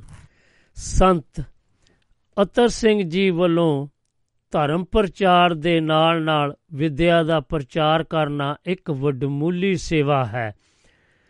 ਸੰਤ ਜੀ ਵੱਲੋਂ ਸਿੱਖਿਆ ਪੱਖੋਂ ਪਛੜੇ ਮਾਲਵੇ ਖੇਤਰ, ਪੋਠੋਹਾਰ, ਮਾਝਾ, ਦੁਆਬਾ ਆਦਿ ਦੇ ਅਨੇਕ ਸਕੂਲ, ਕਾਲਜਾਂ ਦੀ ਆਰੰਭਤਾ ਕਰਨੀ ਆਪ ਜੀ ਦੇ ਵੱਲੋਂ ਮਨੁੱਖਤਾ ਨੂੰ ਹਨੇਰੇ ਚੋਂ ਕੱਢਣ ਦੇ ਯਤਨਾਂ ਦਾ ਇੱਕ ਹਿੱਸਾ ਸੀ। ਖੈਰਾ ਜੀ ਅਨੁਸਾਰ ਸੰਤ ਅਤਰ ਸਿੰਘ ਜੀ ਦੀ ਯਾਦ ਚ ਪਿਛਲੇ ਕਈ ਦਹਾਕਿਆਂ ਤੋਂ ਸਫਲਤਾਪੂਰਵਕ ਚੱਲ ਰਹੀਆਂ ਵਿਦਿਅਕ ਸੰਸਥਾਵਾਂ ਵਿੱਚ ਇੱਕ ਮਿਸਾਲ ਬਣ ਚੁੱਕੀਆਂ ਹਨ। ਇਨ੍ਹਾਂ ਸੰਸਥਾਵਾਂ 'ਚ ਬੇਹੱਦ ਘੱਟ ਫੀਸਾਂ ਤੇ ਮਿਆਰੀ ਅਤੇ ਉੱਚ ਪਾਏ ਦੀ ਸਿੱਖਿਆ ਤੋਂ ਇਲਾਵਾ ਸਮਾਜਿਕ ਕਦਰ, ਕਦਰਾਂ ਕੀਮਤਾਂ ਦੀ ਗਿਆਨ ਰੂਪੀ ਜਾਂਚ ਵੀ ਦਿੱਤੀ ਜਾਂਦੀ ਹੈ। ਸੋ ਸੰਤ ਅਤਰ ਸਿੰਘ ਜੀ ਸਿੱਖ ਕੌਮ ਦੇ ਹੀ ਨਹੀਂ, ਸਗੋਂ ਸਮੁੱਚੀ ਮਨੁੱਖਤਾ ਲਈ ਰਾਹ ਦਸੇਰਾ ਸਨ। ਉਹਨਾਂ ਸਮਿਆਂ 'ਚ ਵਿਦਿਆ ਦੀ ਮਹੱਤਤਾ ਨੂੰ ਸਮਝ ਕੇ ਵਿਦਿਆ ਦੇ ਪ੍ਰਚਾਰ ਲਈ ਯਤਨ ਕਰਨੇ ਅਤੇ ਇਸਤਰੀ ਜਾਤੀ ਲਈ ਵਿਦਿਆ ਦੇਣ, ਤਹਈਆ ਕਰਨਾ ਸੰਤ ਜੀ ਦੀ ਦੂਰ ਅੰਦੇਸ਼ੀ ਸੋਚ ਦਾ ਸਿੱਟਾ ਸੀ। ਇਹ ਸੰਤ ਅਤਰ ਸਿੰਘ ਜੀ ਦਾ ਹੀ ਅਸ਼ੀਰਵਾਦ ਸੀ। ਕਿ ਮਸਤੂਆਣਾ ਨੌਜਵਾਨ ਸਭਾ ਪੰਜਾਬ ਗਦਰ ਲਹਿਰ, ਬੱਬਰ ਅਕਾਲੀ ਲਹਿਰ, ਕਿਰਤੀ ਕਿਸਾਨ ਲਹਿਰ ਦਾ ਕੇਂਦਰੀ ਸਥਾਨ ਰਿਹਾ। ਸਰਦਾਰ ਹਰਨਾਮ ਸਿੰਘ ਚਮਕ, ਸਾਹਿਬ ਜੀ ਸਲਾਣਾ, ਸਾਹਿਬ ਸਿੰਘ ਚਲਾ, ਸਲਾਣਾ, ਹੀਰਾ ਸਿੰਘ ਭੱਠਲ, ਕੁੰਦਨ ਸਿੰਘ ਪਤੰਗ, ਮਾਸਟਰ ਮੋਤਾ ਸਿੰਘ, ਬਾਬੂ ਤੇਜਾ ਸਿੰਘ ਪਸੌੜ ਦੀਵਾਨ ਸਿੰਘ ਮਫਤੂਨ ਆਦ ਕ੍ਰਾਂਤੀਕਾਰੀ ਸ਼ਖਸੀਅਤਾਂ ਦਾ ਮਸਤੂਆਣਾ ਕਰਮ ਖੇਤਰ ਰਿਹਾ ਹੈ। ਅੱਜ ਆਜ਼ਾਦੀ ਤੋਂ ਬਾਅਦ ਵੀ ਸੰਤ ਅਤਰ ਸਿੰਘ ਜੀ ਦੀ ਕੀਰਤੀ ਦੀ ਮਹਿਮਾ ਦਾ ਵੀ ਅਸਰ ਹੈ ਕਿ ਪੰਜਾਬ ਵਿੱਚ ਉੱਠੀਆਂ ਜ਼ਬਰ ਵਿਰੋਧੀ ਲਹਿਰਾਂ ਵਿੱਚ ਇੱਥੋਂ ਦੇ ਵਿਦਿਆਰਥੀ ਆਪਣੀ ਭੂਮਿਕਾ ਨਿਭਾਉਂਦੇ ਚਲੇ ਆ ਰਹੇ ਹਨ। ਸੋ ਇਹ ਉਹਨਾਂ ਦੇ ਬਾਰੇ ਜੋ ਲੇਖ ਲਿਖਿਆ ਸੀ, ਇਹਨਾਂ ਦਾ ਬਹੁਤ ਹੀ ਧੰਨਵਾਦ ਹੈ। ਸੋ ਆਪਾਂ ਇਹ ਕੁਝ ਪਤਾ ਨਹੀਂ ਲੱਗਾ ਕਿ ਇਹਨਾਂ ਨੇ ਲਿਖਿਆ ਸੀ, ਤਾਂ ਬਹੁਤ ਹੀ ਪਿਆਰਾ ਉਹਨਾਂ ਨੇ ਇਹਨਾਂ ਸੰਤ ਜੀ ਹੁਣਾਂ ਬਾਰੇ ਦੱਸਿਆ ਹੈ। ਸੋ ਆਪਾਂ ਫਿਰ ਅਗਲੇ ਪੜਾਅ ਵੱਲ ਵਧਾਂਗੇ, ਜਦੋਂ ਤੱਕ ਕਿ ਇੱਕ ਤੁਸੀਂ ਉਹਨਾਂ ਦੇ ਜੀਵਨੀ ਬਾਰੇ ਫਿਰ ਇੱਕ ਹੋਰ ਗੀਤ ਸੁਣੋ, ਤੇ ਮੈਨੂੰ ਬਾਅਦ ਵਿੱਚ ਆਪਾਂ ਮਿਲਦੇ ਹਾਂ ਜੀ। ਦੇ ਜਾਈਏ ਕਿ ਕੋਈ ਤਕਨੀਕੀ ਪ੍ਰੋਬਲਮ ਆ ਗਈ ਸੀ। ਸੋ ਆਪਾਂ ਦ- ਅੱਗੇ ਇਹਨਾਂ ਦੇ ਪੜਾਅ ਵੱਲ ਚੱਲ ਰਹੇ ਹਾਂ, ਇਹਨਾਂ ਦੀ ਜੀਵਨੀ ਬਾਰੇ। ਉਹ ਕੁਝ ਇਹ ਦੱਸ ਰਹੇ ਨੇ ਕਿ ਕਹਿ ਰਹੇ ਨੇ ਕਿ ਇਹ ਧਾਰਮਿਕ ਤੇ ਵਿਦਿਅਕ ਖੇਤਰ 'ਚ ਯੋਗਦਾਨ ਪਾਉਣ ਵਾਲੇ ਸੰਤ ਅਤਰ ਸਿੰਘ ਜੀ ਮਸਤੂਆਣਾ। ਸੋ ਇਹ ਲੇਖ ਲਿਖ ਰਿਹਾ ਜੀ, ਆਪਣੇ ਸਤਨਾਮ ਸਿੰਘ ਸੱਤੀ ਹੋਣੀ। ਉਹ ਕੁਝ ਇਉਂ ਬਿਆਨ ਕਰ ਰਹੇ ਆ ਸੰਤ ਅਤਰ ਸਿੰਘ ਜੀ ਅਜਿਹੇ ਮਹਾਪੁਰਸ਼ ਹੋਏ ਹਨ, ਜਿਨ੍ਹਾਂ ਧਰਮ ਦੇ ਪ੍ਰਚਾਰ ਦੇ ਨਾਲ ਨਾਲ ਵਿਦਿਆ ਦੇ ਪਸਾਰ ਲਈ ਵੱਡੇ ਅਤੇ ਬਹੁ ਪਰਤੀ ਉਦਮ ਕੀਤੇ। ਉਹਨਾਂ ਮਾਲਵੇ ਦੇ ਪਛੜੇ ਇਲਾਕਿਆਂ ਵਿੱਚ, ਮਸਤੂਆਣਾ ਦੇ ਜੰਗਲ ਵਿੱਚ ਸਕੂਲ ਕਾਲਜ ਸਥਾਪਿਤ ਕੀਤੇ ਅਤੇ ਇਸ ਨੂੰ ਵਿਦਿਆ ਕੇਂਦਰ ਬਣਾਇਆ। ਉਹ ਪਹਿਲੇ ਸੰਤ ਸਨ, ਜਿਨ੍ਹਾਂ ਨੂੰ ਸਮੇਂ ਦੀਆਂ ਸਮੂਹ ਖਾਲਸਾ ਜਸ- ਜਸ- ਜਥੇਬੰਦੀਆਂ ਨੇ ਸੰਤ ਦੀ ਉਪਾਧੀ ਦਿੱਤੀ। ਉਹਨਾਂ ਨੂੰ ਸ਼੍ਰੋਮਣੀ ਸੰਤ ਮੰਨ ਕੇ 1911 ਵਿੱਚ ਦਿੱਲੀ ਵਿੱਚ ਜਾਰਜ ਪੰਚਮ ਤੇ ਤਾਜਪੋਸ਼ੀ ਸਮਾਗਮ ਸਮੇਂ ਜਲੂਸ ਦੀ ਅਗਵਾਈ ਲਈ ਬੇਨਤੀ ਕੀਤੀ ਗਈ, ਜਿੱਥੇ ਉਹਨਾਂ ਦਾ ਜਾਲੋ ਜਾਹੋ ਜਲਾਲ ਦੇਖ ਕੇ ਜਾਰਜ ਪੰਚਮ ਨੇ ਵੀ ਸਵ- ਸਤਕਾਰ ਭੇਟਾ ਕੀਤਾ। ਵਿਦਿਆਦਾਨੀ ਪਰੋਪਕਾਰੀ ਗੁਰਮਤ ਦੇ ਪ੍ਰਚਾਰਕ ਸੰਤ ਅਤਰ ਸਿੰਘ ਨੇ ਚੀਮਾ ਜ਼ਿਲ੍ਹਾ ਸੰਗਰੂਰ ਵਿੱਚ ਮਾਤਾ ਭੋਲੀ ਅਤੇ ਪਿਤਾ ਕਰਮ ਸਿੰਘ ਜੀ ਦੇ ਘਰ 23 ਮਾਰਚ 1966 ਨੂੰ ਜਨਮ ਲਿਆ। ਜਵਾਨ ਉਮਰ ਵਿੱਚ ਹੀ ਉਹ ਫੌਜ ਵਿੱਚ ਭਰਤੀ ਹੋ ਗਏ। ਤੇ ਸਾਧੂ ਬਿਰਤੀ ਦੇ ਮਾਲਕ ਬਾਬਾ ਅਤਰ ਸਿੰਘ ਜੀ ਫੌਜ ਦੀ ਡਿਊਟੀ ਦੇ ਨਾਲ ਨਾਲ ਨਾਮ ਧਿਆਉਣ ਵਿੱਚ ਲੀਨ ਰਹਿੰਦੇ। ਨਾਮ ਧਿਆਉਣ ਲਈ ਸ- ਵਧੇਰੇ ਸਮੇਂ ਦੀ ਲੋੜ ਨੂੰ ਮਹਿਸੂਸ ਕਰਦਿਆਂ ਉਹਨਾਂ ਨੇ ਫੌਜ ਦੀ ਨੌਕਰੀ ਤੋਂ ਛ- ਛੁਟਕਾਰਾ ਪਾ ਲਿਆ। ਫੌਜ ਦੀ ਨੌਕਰੀ ਛੱਡਣ ਮਗਰੋਂ ਉਹਨਾਂ ਘਰ ਜਾਣ ਦੀ ਥਾਂ ਪਾਕਿਸਤਾਨ ਵਿੱਚ ਪੋਠੋਹਾਰ, ਰਾਵਲਪਿੰਡੀ, ਤਰਨਤਾਰਨ, ਅੰਮ੍ਰਿਤਸਰ ਇਲਾਕਿਆਂ ਵਿੱਚ ਗੁਰਮਤ ਪ੍ਰਚਾਰ ਦੀ ਲਹਿਰ ਆਰੰਭ ਕੀਤੀ। ਇਸ ਦੌਰਾਨ ਉਹਨਾਂ ਦਾ ਮੇਲ Bhai Kahn Singh Nabha, master Tara Singh ji, principal Teja Singh ji, Khalsa college Amritsar ਆਦ ਵਿਦਵਾਨਾਂ ਨਾਲ ਹੋਇਆ। ਪ੍ਰਿੰਸੀਪਲ ਤੇਜਾ ਸਿੰਘ ਜੀ ਉਹਨਾਂ ਦੀ ਸ਼ਖਸੀਅਤ ਤੋਂ ਇੰਨਾ ਪ੍ਰਭਾਵਿਤ ਹੋਏ ਕਿ ਉਹਨਾਂ ਸੰਤ ਜੀ ਨੂੰ ਹਰ ਕਿਸਮ ਦੀ ਸੇਵਾ ਦਾ ਵਚਨ ਦਿੱਤਾ। ਰਿਆਸਤ ਦੇ ਰਾਜੇ ਮਹਾਰਾਜੇ ਉਹਨਾਂ ਦੇ ਸਜਾਏ ਦੀਵਾਨਾਂ ਵਿੱਚ ਹਾਜ਼ਰੀ ਭਰਦੇ, ਉਹਨਾਂ ਆਪਣੇ ਜੀਵਨ ਕਾਲ ਵਿੱਚ 14 14 ਲੱਖ ਦੇ ਕਰੀਬ ਅਭਿਲਾਸ਼ੀਆਂ ਨੂੰ ਅੰਮ੍ਰਿਤਪਾਨ ਕਰਵਾਇਆ। ਉਹ ਕਾਂਜਲੇ ਵਾਲੇ ਸੰਤ ਬਿਸ਼ਨ ਸਿੰਘ ਜੀ ਦੀ ਬੇਨਤੀ ਮੰਨ ਕੇ ਪੋਠੋਹਾਰ ਪਾਕਿਸਤਾਨ ਦੇ ਇਲਾਕੇ ਤੋਂ ਮਾਲਵਾ ਖੇਤਰ ਦਾ ਕਾਇਆ ਕਲਪ ਕਰਨ ਲਈ ਮਸਤੂ ਜੱਟ ਦੇ ਝਿੜੇ ਨੂੰ ਭਾਗ ਲਾਏ। ਪਿੰਡ ਵੱਡ ਰੁੱਖਾ ਦੇ ਭਾਈ ਨੱਥਾ ਸਿੰਘ ਢਾਲੀਵਾਲ ਨੇ ਪਰਿਵਾਰ ਦੇ 65 ਵਿਗੇ ਜ਼ਮੀਨ ਦਾਨ ਕੀਤੀ। ਨਾਭਾ ਦੇ ਮਹਾਰਾਜਾ ਰਿਪੂ ਦਮਨ ਸਿੰਘ ਨੇ ਵੀ ਵੱਡੀ ਮਾਇਕ, ਮੱਡੀ ਮਾਇਕ ਮਦਦ ਅਤੇ 1000 ਵਿਗਾ ਜ਼ਮੀਨ ਇਸ ਸਥਾਨ ਨੂੰ ਦਾਨ ਕੀਤੀ। ਉੱਥੇ ਗੁਰਦੁਆਰਾ ਗੁਰੂ ਸਾਗਰ ਸਾਹਿਬ, ਅਕਾਲ ਸਰੋਵਰ, ਅਕਾਲ ਲੰਗਰ, ਅਕਾਲ ਸਕੂਲ ਅਤੇ ਅਕਾਲ ਕਾਲਜ ਬਣਾ ਕੇ ਵਿਸ਼ਾਲ ਧਾਰਮਿਕ ਵਿਦਿਅਕ ਕੇਂਦਰ ਦੀ ਸਥਾਪਨਾ ਕੀਤੀ, ਜੋ ਅੱਜ ਸੰਤ ਅਤਰ ਸਿੰਘ ਜੀ ਦੇ ਆਸ਼ੇ ਅਨੁਕੂਲ ਯੂਨੀਵਰਸਿਟੀ ਬਣਨ ਲਈ ਯਤਨਸ਼ੀਲ ਹੈ। ਉੱਥੇ ਅਕਾਲ ਕਾਲਜ ਕੌਂਸਲ ਦੇ ਪ੍ਰਧਾਨ ਉੱਥੇ ਅਕਾਲ ਕਾਲਜ ਕੌਂਸਲ ਦੇ ਪ੍ਰਬੰਧ ਅਧੀਨ 10 ਵਿਦਿਅਕ ਸੰਸਥਾਵਾਂ, ਗੁਰਦੁਆਰਾ ਗੁਰਸਾਗਰ ਸਾਹਿਬ, ਗੁਰਦੁਆਰਾ ਅੰਗੀਠਾ ਸਾਹਿਬ ਅਤੇ ਗੁਰਦੁਆਰਾ ਮਾਤਾ ਭੋਲੀ ਜੀ ਵੀ ਹਨ। ਸੰਗਰੂਰ, ਬਰਨਾਲਾ ਸਰਕ ਦੇ ਸਥਿਤ ਇਹ ਸਥਾਨ ਵਿਦਿਆ ਪ੍ਰਾਪਤੀ ਲਈ ਆਦਰਸ਼ਕ ਹੈ। ਸੰਤ ਅਤਰ ਸਿੰਘ ਦਾ ਉਦੇਸ਼ ਸੀ ਕਿ ਪੱਛਮੀ ਮੁਲਕਾਂ ਦੀ ਸਾਇੰਸ ਪੜ੍ਹਾਈ ਅਤੇ ਭਾਰਤ ਦੀ ਅਧਿਆਤਮਿਕ ਵਿਦਿਆ ਦਾ ਸੁਮੇਲ ਕਰ ਦਿੱਤਾ ਜਾਵੇ, ਤਾਂ ਜੋ ਭਾਰਤੀ ਗੁਰਸਿੱਖ ਬੱਚੇ ਅਮਰਧਾਰੀ ਰਹਿੰਦੇ ਹੋਏ ਉਚੇਚੀ ਵਿਦਿਆ ਹਾਸਲ ਕਰ ਸਕਣ ਅਤੇ ਪੱਛਮੀ ਦੇਸ਼ਾਂ ਵਿੱਚ ਜਾ ਕੇ ਪੜਨ ਸਮੇਂ ਪਤਿਤ ਨਾ ਹੋਣ। ਇਸ ਵਿਸ਼ੇਸ਼ ਮਨੋਰਥ ਹਿਤ ਉਹਨਾਂ ਸੇਵਕ ਪ੍ਰਿੰਸੀਪਲ ਤੇਜਾ ਸਿੰਘ ਜੀ ਨੂੰ ਇੰਗਲੈਂਡ ਅਮਰੀਕਾ ਉਚੇਰੀ ਵਿਦਿਆ ਪੜਨ ਲਈ ਭੇਜਿਆ ਤੇ ਵਾਪਸ ਆਉਣ ਤੇ ਕਾਲਜ ਸਕੂਲ ਦਾ ਪ੍ਰਿੰਸੀਪਲ ਤੇ ਮੁੱਖ ਵਿਦਿਅਕ ਪ੍ਰਬੰਧਕ ਲਾਇਆ। ਭਵਿੱਖ ਦੀਆਂ ਲੋੜਾਂ ਨੂੰ ਸਮੇਂ ਤੋਂ ਪਹਿਲਾਂ ਹੀ ਅਨੁਭਵ ਕਰਕੇ ਸੰਤ ਜੀ ਨੇ ਮਸਤੂਆਣਾ ਜੀ ਵਿੱਚ, ਮਸਤੂਆਣਾ ਸਾਹਿਬ ਵਿੱਚ ਇਸਤਰੀ ਸਿੱਖਿਆ ਅਤੇ ਉਦਯੋਗਿਕ ਉਦਯੋਗਿਕ ਸਿੱਖਿਆ ਦੇ ਉਚੇਰੇ ਪ੍ਰਬੰਧ ਕੀਤੇ। 1963 ਵਿੱਚ ਅਕਾਲ ਐਗਰੀਕਲਚਰ ਕਾਲਜ ਆਰੰਭ ਕੀਤਾ ਗਿਆ, ਜੋ ਮਾਇਕ ਔਕੜਾਂ ਕਾਰਨ ਥੋੜਾ ਸਮਾਂ ਹੀ ਚੱਲ ਸਕਿਆ।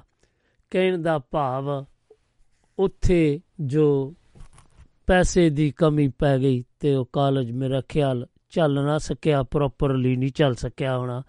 ਸੋ ਇਸ ਦਾ ਭਾਵ ਇਹ ਹੈ ਕਿ ਸੰਤ ਅਤਰ ਜੀ ਸਿੰਘ ਜੀ ਗੁਰਸਾਗਰ ਮਸਤੂਆਣਾ ਟਰਸਟ ਦੀ ਅਗਵਾਈ ਅਧੀਨ ਵਿਦਿਆ ਦਾ ਇਹ ਕੇਂਦਰ ਤਰੱਕੀ ਕਰ ਰਿਹਾ ਹੈ।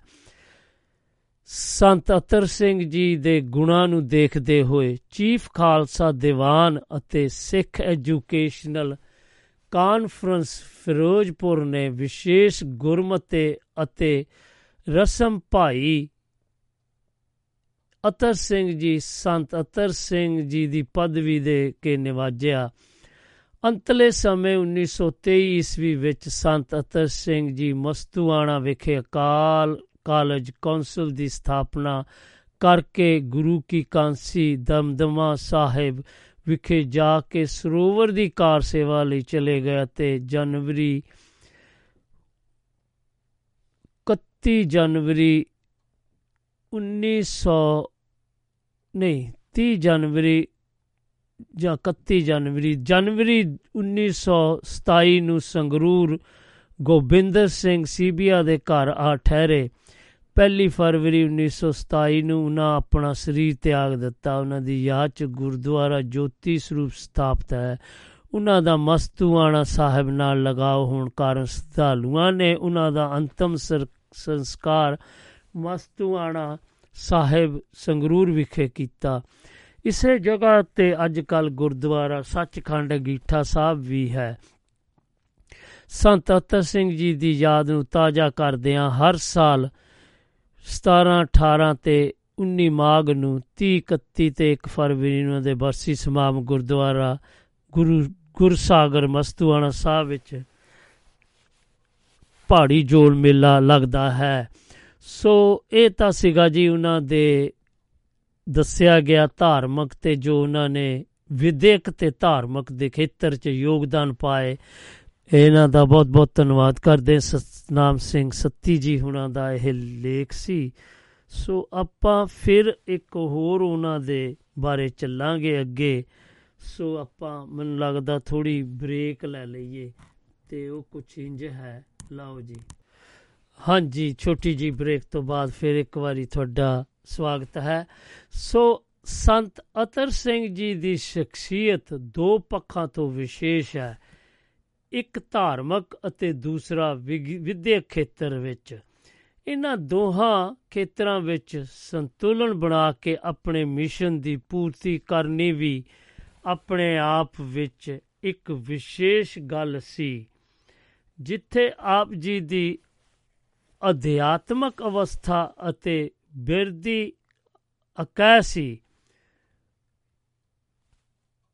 ਉੱਥੇ ਵਿਦਿਆ ਦੇ ਪ੍ਰਚਾਰ ਅਤੇ ਪੰਜਾਬੀ ਭਾਸ਼ਾ ਦੇ ਪ੍ਰਸਾਰ ਹਿੱਤ, ਵਚਨਬੱਧਤਾ ਦੀ ਲਸਾਨੀ ਸੀ।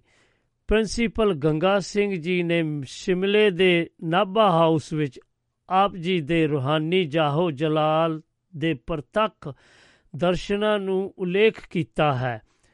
ਵਾਰਤਾ ਇਉਂ ਹੈ ਕਿ ਪ੍ਰਿੰਸੀਪਲ ਗੰਗਾ ਸਿੰਘ ਜੀ ਇੱਕ ਇਸ ਇਸ ਸਥਾਨ ਤੇ ਸੱਚਖੰਡ ਦੇ ਵਿਸ਼ੇ ਉੱਪਰ ਵਿਖਿਆਨ ਕਰਦਿਆਂ ਬਿਜਲੀਆਂ, ਸੂਰਜ ਅਤੇ ਹੋਰ ਤੇਜ ਪ੍ਰਕਾਸ਼ ਵਸਤੂਆਂ ਦੇ ਦਿਸਤਾਂਤਾਂ ਨਾਲ ਇਸ ਅਵਸਥਾ ਦਾ ਵਰਣਨ ਕਰ ਰਹੇ ਸਨ ਤੇ ਸੰਤ ਅਤਰ ਸਿੰਘ ਜੀ ਵੀ ਉੱਥੇ ਮੌਜੂਦ ਸਨ। ਸਮਾਪਤੀ ਸਮੇਂ ਸੰਤ ਅਤਰ ਸਿੰਘ ਜੀ ਨੇ ਪ੍ਰਿੰਸੀਪਲ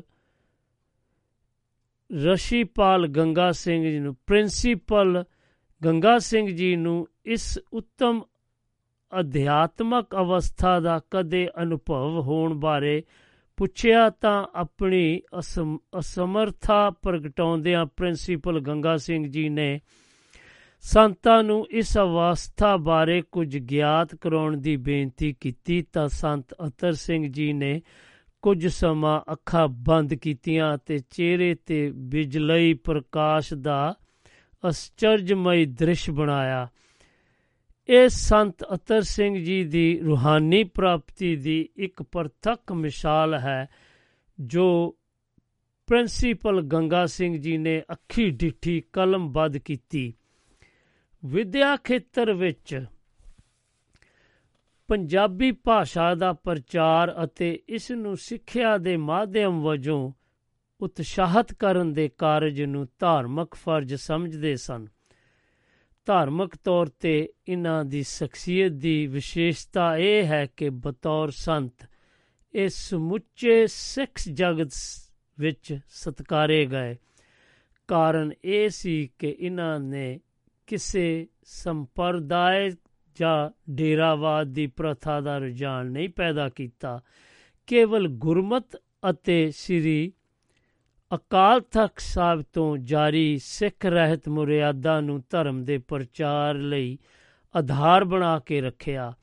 ਸ਼ਬਦ ਗੁਰੂ ਦਾ ਪ੍ਰਚਾਰ ਅਤੇ ਸਰਵ ਉੱਚ ਸਤਕਾਰ ਕਰਨਾ ਆਪ ਦੇ ਮਿਸ਼ਨ ਦਾ ਪ੍ਰਮੁੱਖ ਉਦੇਸ਼ ਸੀ। ਇਹਨਾਂ ਨੇ ਕੇਵਲ ਵਿਦਿਤ ਲੋਕਾਂ ਨੂੰ ਹੀ ਨਹੀਂ, ਸਗੋਂ ਜਨ ਸਧਾਰਨ ਨੂੰ ਵੀ ਸਿੱਖੀ ਦੇ ਮੂਲ ਆਸ਼ੇ ਨਾਲ ਜੋੜਿਆ। ਅੰਮ੍ਰਿਤ ਪ੍ਰਚਾਰ ਲਹਿਰ ਤਹਿਤ ਲੱਖਾਂ ਪ੍ਰਾਣੀਆਂ ਨੂੰ ਖੰਡੇ ਦੀ ਪੌਲ ਸਿਖਾਈ ਇੱਥੇ ਪ੍ਰਸੰਗ ਵਿੱਚ ਗੁਰਬਾਣੀ ਦੀ ਟੇਕ ਦੇ, ਟੇਕ ਤੇ ਧਾਰਨਾ ਗਾਇਨ ਕਰਨ ਦਾ ਆਰੰਭ ਕਰਨਾ ਵੀ ਆਪ ਦਾ ਇੱਕ ਉਦਮ ਸੀ। ਭਾਵੇਂ ਗੁਰਬਾਣੀ ਦੀ ਪੁਰਾਤਨ ਗਾਇਨ ਸ਼ੈਲੀ ਅਤੇ ਰਾਗ ਵਿਦਿਆ ਦੇ ਵੀ ਆਪ ਜਾਣੂ ਸਨ, ਪੋਠੋਹਾਰ ਪਾਕਿਸਤਾਨ ਵਿੱਚ ਸਿੰਘ ਸਭਾ ਲਹਿਰ ਦੀ ਆਰੰਭਤਾ ਅਤੇ ਸਫਲਤਾ ਸੰਤ ਅਤਰ ਸਿੰਘ ਜੀ ਦੁਆਰਾ ਹੀ ਕੀਤੀ ਅਣਥਕ ਅਤੇ ਸਮਰਪਿਤ ਕਾਲਣਾ ਦਾ ਸਿੱਟਾ ਸੀ। ਪੋਠੋਹਾਰ ਵਿੱਚ ਆਪ ਦਾ ਨਾਂ ਭੂਰੀ ਵਾਲੇ ਸੰਤ ਵੀ ਪ੍ਰਸਿੱਧ ਹੋ ਗਿਆ ਸੀ, ਕਿਉਂਕਿ ਪਹਿਰਾਵੇ 'ਚ ਕੇਵਲ ਕਛਹਿਰਾ, ਛੋਟੀ ਦਸਤਾਰ ਅਤੇ ਮੋਢਿਆਂ ਤੇ ਇੱਕ ਭੂਰੀ ਹੁੰਦੀ ਸੀ। ਇਹ ਕਾਲ ਤੋਂ ਬਾਅਦ,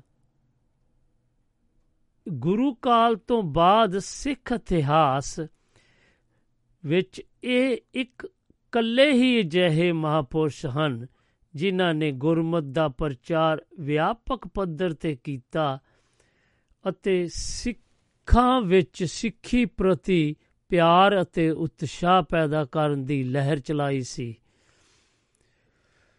ਆਪ ਦੀ ਦੇਵੀ ਸ਼ਖਸੀਅਤ ਤੋਂ ਹਰ ਕੋਈ ਪ੍ਰਭਾਵਿਤ ਹੋਇਆ ਅਤੇ ਆਪ ਦੇ ਦਰਸ਼ਨਾਂ ਦੀ ਅਭਿਲਾਸ਼ਾ ਕਿਤਨੇ ਸਿੱਖ ਰੱਖਦੇ ਸਨ, ਇਸ ਦਾ ਪਤਾ ਸਮਕਾਲੀ ਅਖਬਾਰਾਂ ਤੋਂ ਚੱਲਦਾ ਹੈ।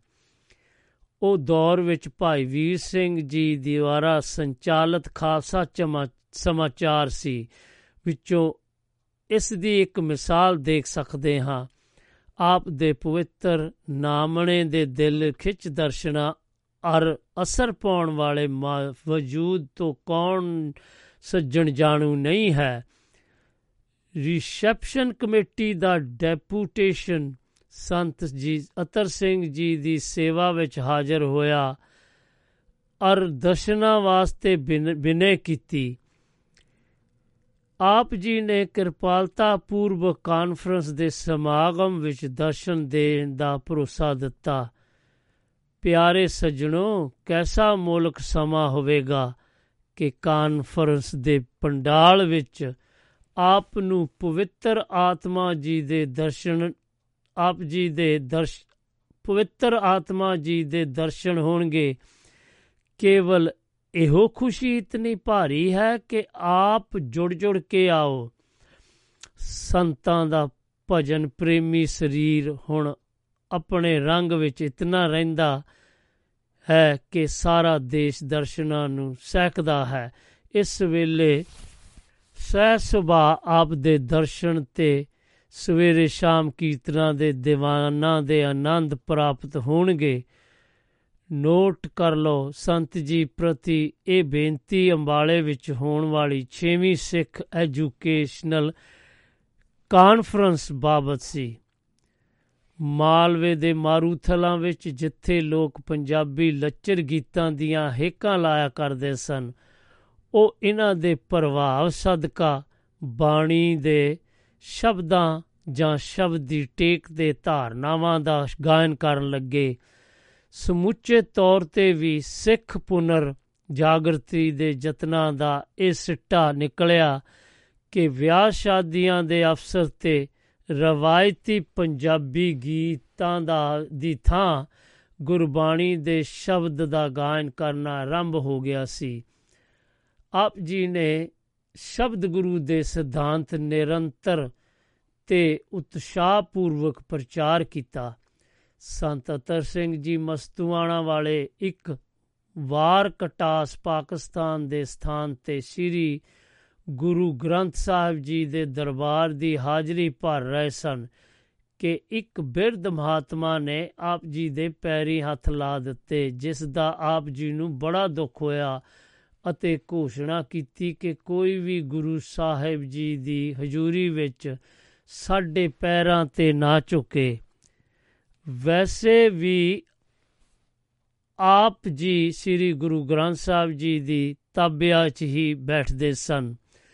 ਤਾਂ ਜੋ ਗੁਰੂ ਦਰਬਾਰ ਵਿੱਚ ਕੋਈ ਆਪ ਦੇ ਪੈਰੀ ਹੱਥ ਨਾ ਲਾ ਸਕੇ, ਕਿਉਂਕਿ ਵਿਚਾਰਨ ਵਿਚਾਰਵਾਦ ਪੁਰਸ਼ ਜਾਂ ਪ੍ਰਚਾਰਕੀ ਮਰਿਆਦਾ ਦਾ ਉਲੰਘਣਾ ਕਰਨਗੇ, ਤਾਂ ਹੋਰ ਕੌਣ ਇਸ ਦਾ ਪਾਲਣ ਕਰੇਗਾ?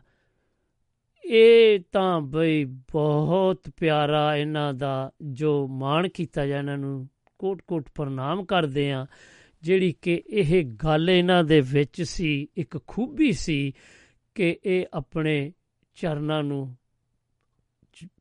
ਮੱਥਾ ਨਹੀਂ ਸੀ ਟੇਕਣ ਦਿੰਦੇ ਜਦੋਂ ਇਹ ਤਾਬਿਆ 'ਚ ਬੈਠੇ ਹੋਣ।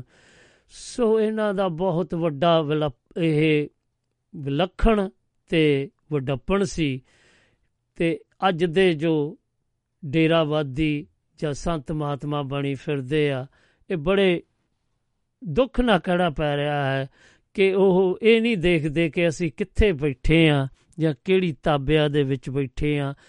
ਉਹ ਉਹ ਜਾਣ ਕੇ ਮੋਰੇ ਪੈਰ ਕਰਦੇ ਕਿ ਸਾਡੇ ਵੱਲ ਸਾਡਾ ਮੱਥਾ ਟੇਕੋ ਤੇ ਸਾਡਾ ਹੌਸ- ਸਾਡੇ ਨਾਲ ਅਹ, ਸੰਗਤਾਂ ਨੂੰ ਨੂੰ ਵੀ ਰਲਾਓ ਤੇ ਬੇਵਕੂਫ ਬਣਾਈਏ ਇਹਨਾਂ ਨੂੰ। ਸੋ ਇਹ ਬੜੇ ਦੁੱਖ ਨਾਲ ਕਹਿਣ ਪੈਂਦੀ ਹੈ ਚਲੋ ਆਪਾਂ ਕੀ ਲੈਣਾ ਦੇਣਾ ਇਹ ਤੁਹਾਡੀ ਆਪਣੀ ਆਪਣੀ ਸੋਚ ਹੈ ਪਰ ਸਾਡਾ ਕਹਿਣਾ ਇਹ ਫਰਜ਼ ਬਣਦਾ ਆ ਕਿ ਤੁਹਾਨੂੰ ਕੋਈ ਸੁਨੇਹਾ ਦੇ ਦਈਏ ਇਹ ਇਹਦੇ ਵਿੱਚੋਂ ਪੜ੍ਹ ਕੇ।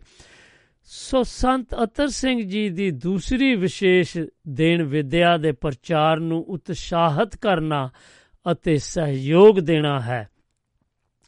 ਖਾਲਸਾ ਉਪਦੇਸ਼ਕ ਕਾਲਜ ਯਤੀਮਖਾਨਾ ਗੁਜਰਾਂਵਾਲਾ, ਖਾਲਸਾ ਉਪਦੇਸ਼ਕ ਮਹਾਵਿਦਿਆਲਾ ਕਰਜਾਕ ਫਰਵਰੀ 1907 ਈਸਵੀ ਵਿੱਚ ਸਿੱਖਿਆ Kanya high school Rawalpindi college, Akal college Mastuana Sahib, Sant ji Khalsa school Chakwal 27 October 1910 ਈਸਵੀ ਨੂੰ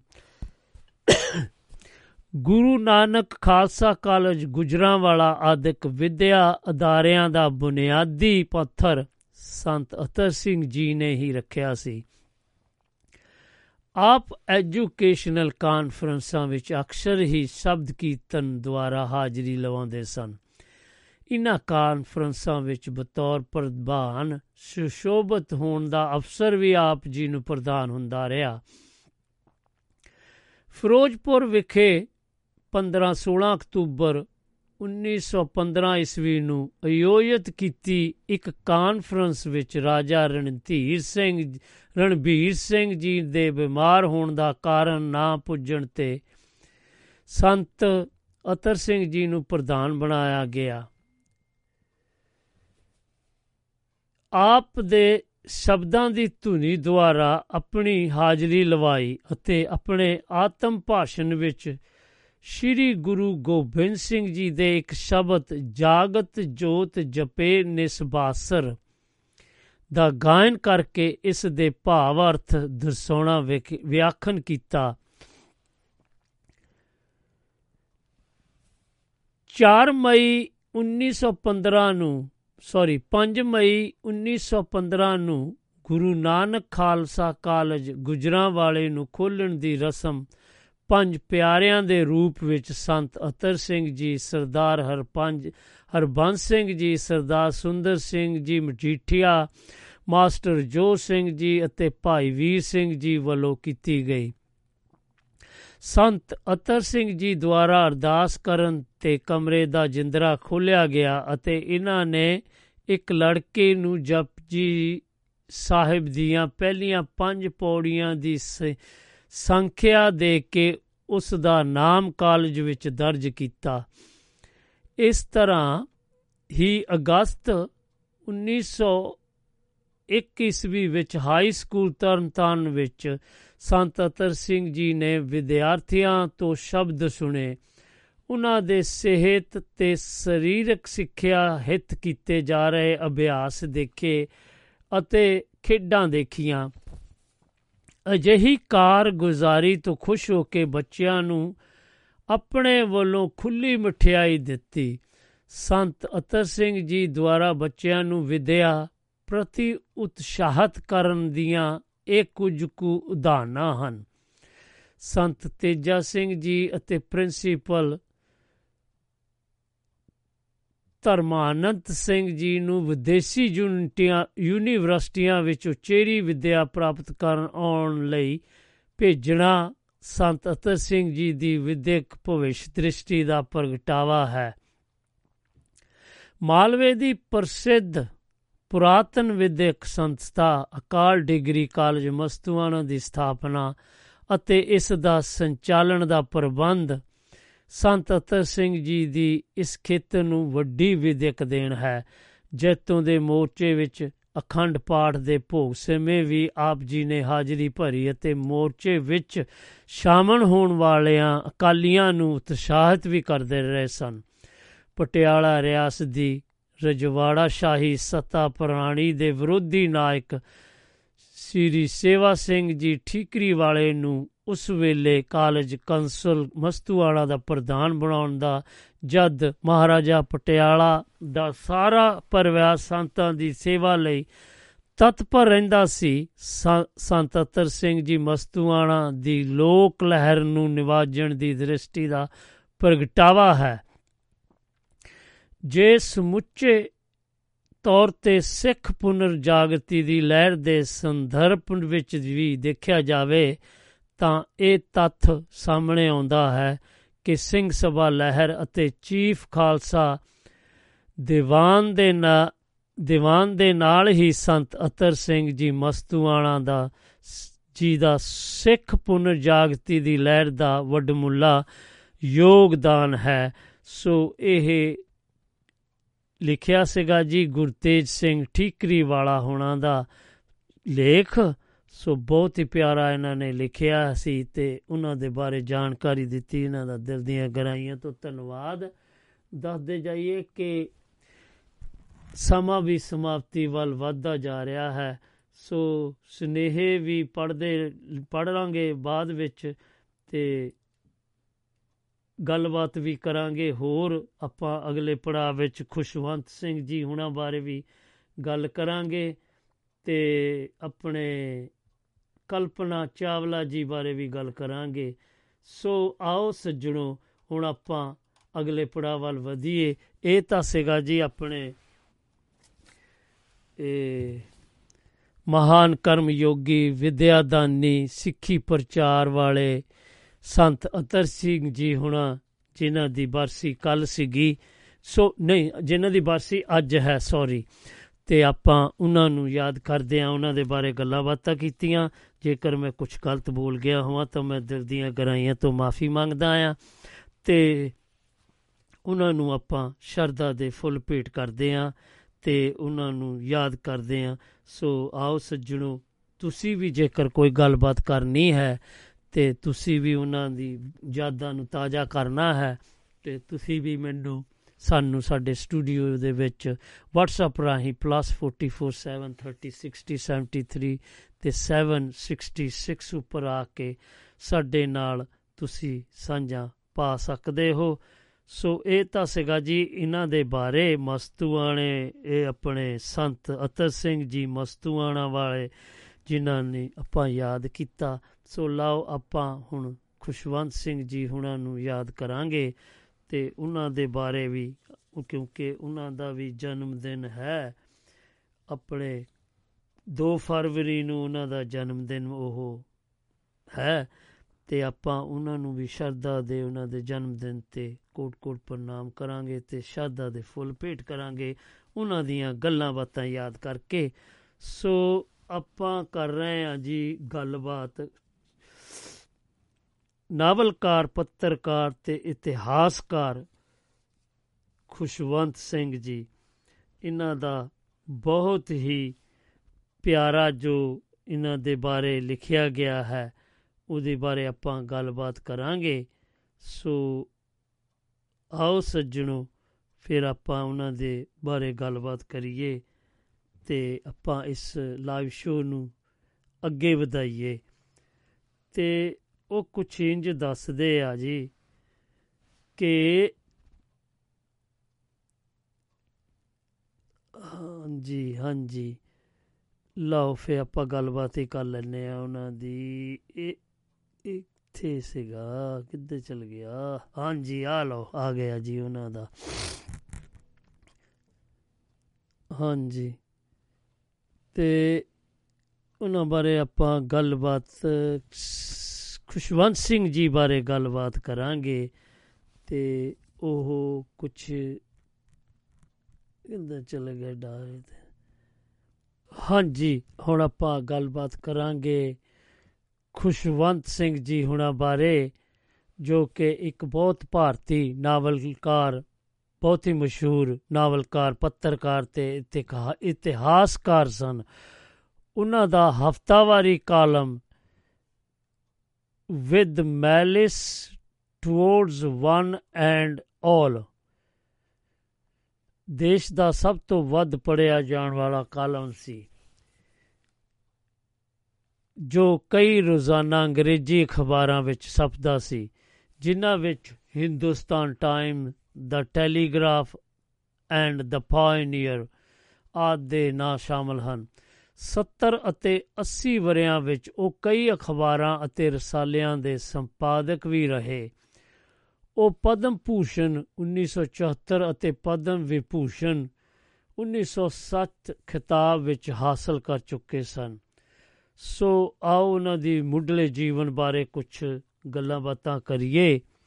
ਸਿੰਘ ਜੀ ਦਾ ਖੁਸ਼ਵੰਤ ਸਿੰਘ ਜੀ ਦਾ ਜਨਮ 2 ਫਰਵਰੀ 1915 ਨੂੰ ਬਰਤਾਨਵੀ ਪੰਜਾਬ ਵਿੱਚ ਹਡਾਲੀ, ਹੁਣ ਖੁਸ਼ਬ ਖੁਸ਼ਬ ਜ਼ਿਲ੍ਹਾ ਪਾਕਿਸਤਾਨ ਵਿੱਚ ਹੈ, ਵਿਖੇ ਹੋਇਆ, ਇੱਕ ਸਿੱਖ ਪਰਿਵਾਰ ਵਿੱਚ ਹੋਇਆ।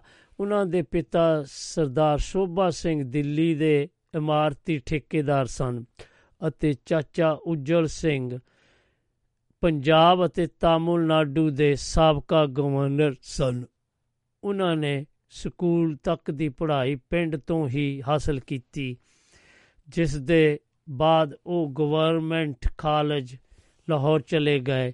ਇਸ ਤੋਂ ਬਾਅਦ ਬਰਤਾਨਵੀ ਵਿੱਚ ਕੈਂਬਰਿਜ ਯੂਨੀਵਰਸਿਟੀ ਅਤੇ ਕੈਂਬਰਿਜ ਯੂਨੀਵਰਸਿਟੀ ਅਤੇ ਇਨਰ ਟੈਂਪਲ ਵਿੱਚ ਪੜ੍ਹਨ ਦੇ ਬਾਅਦ ਉਹਨਾਂ ਨੇ ਆਪਣੇ ਲਾਹੌਰ ਆ ਕੇ ਵਕਾਲਤ ਸ਼ੁਰੂ ਕਰ ਦਿੱਤੀ। ਫਿਰ ਭਾਰਤ ਦੀ ਵੰਡ ਦੇ ਬਾਅਦ ਉਹ ਆਪਣੇ ਖਾਨਦਾਨ ਸਮੇਤ ਦਿੱਲੀ ਆ ਵਸੇ ਉਹ ਉਹ ਕੁਝ ਕੁ ਅਰਸਾ ਵਿਦੇਸ਼ੀ ਮਾਮਲਿਆਂ ਬਾਰੇ ਮਹਿਕਮੇ ਵਿੱਚ ਸਿਫਾਰਦੀ ਅਹੁਦਿਆਂ ਉੱਤੇ ਵੀ ਤਾਇਨਾਤ ਰਹੇ, ਪਰ ਛੇਤੀ ਹੀ ਉਹਨਾਂ ਨੇ ਸਰਕਾਰੀ ਨੌਕਰੀ ਛੱਡ ਦਿੱਤੀ।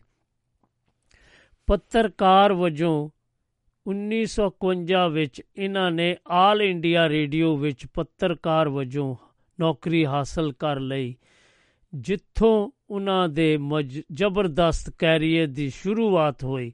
ਉਹ ਭਾਰਤ ਦੇ ਮਸ਼ਹੂਰ ਅੰਗਰੇਜ਼ੀ ਰਸਾਲੇ ਇਲਸਟ੍ਰੇਟਡ ਵੀਕਲੀ ਦੇ ਐਡੀਟਰ ਰਹੇ ਅਤੇ ਇਲਸਟ੍ਰੇਟਡ ਵੀਕਲੀ ਦੇ ਐਡੀਟਰ ਰਹੇ ਅਤੇ ਉਹਨਾਂ ਦੇ ਦੌਰ ਵਿੱਚ ਇਹ ਰਸਾਲਾ ਸ਼ੋਹਰਤ ਦੀਆਂ ਬੁਲੰਦੀਆਂ ਉੱਤੇ ਪਹੁੰਚ ਗਿਆ।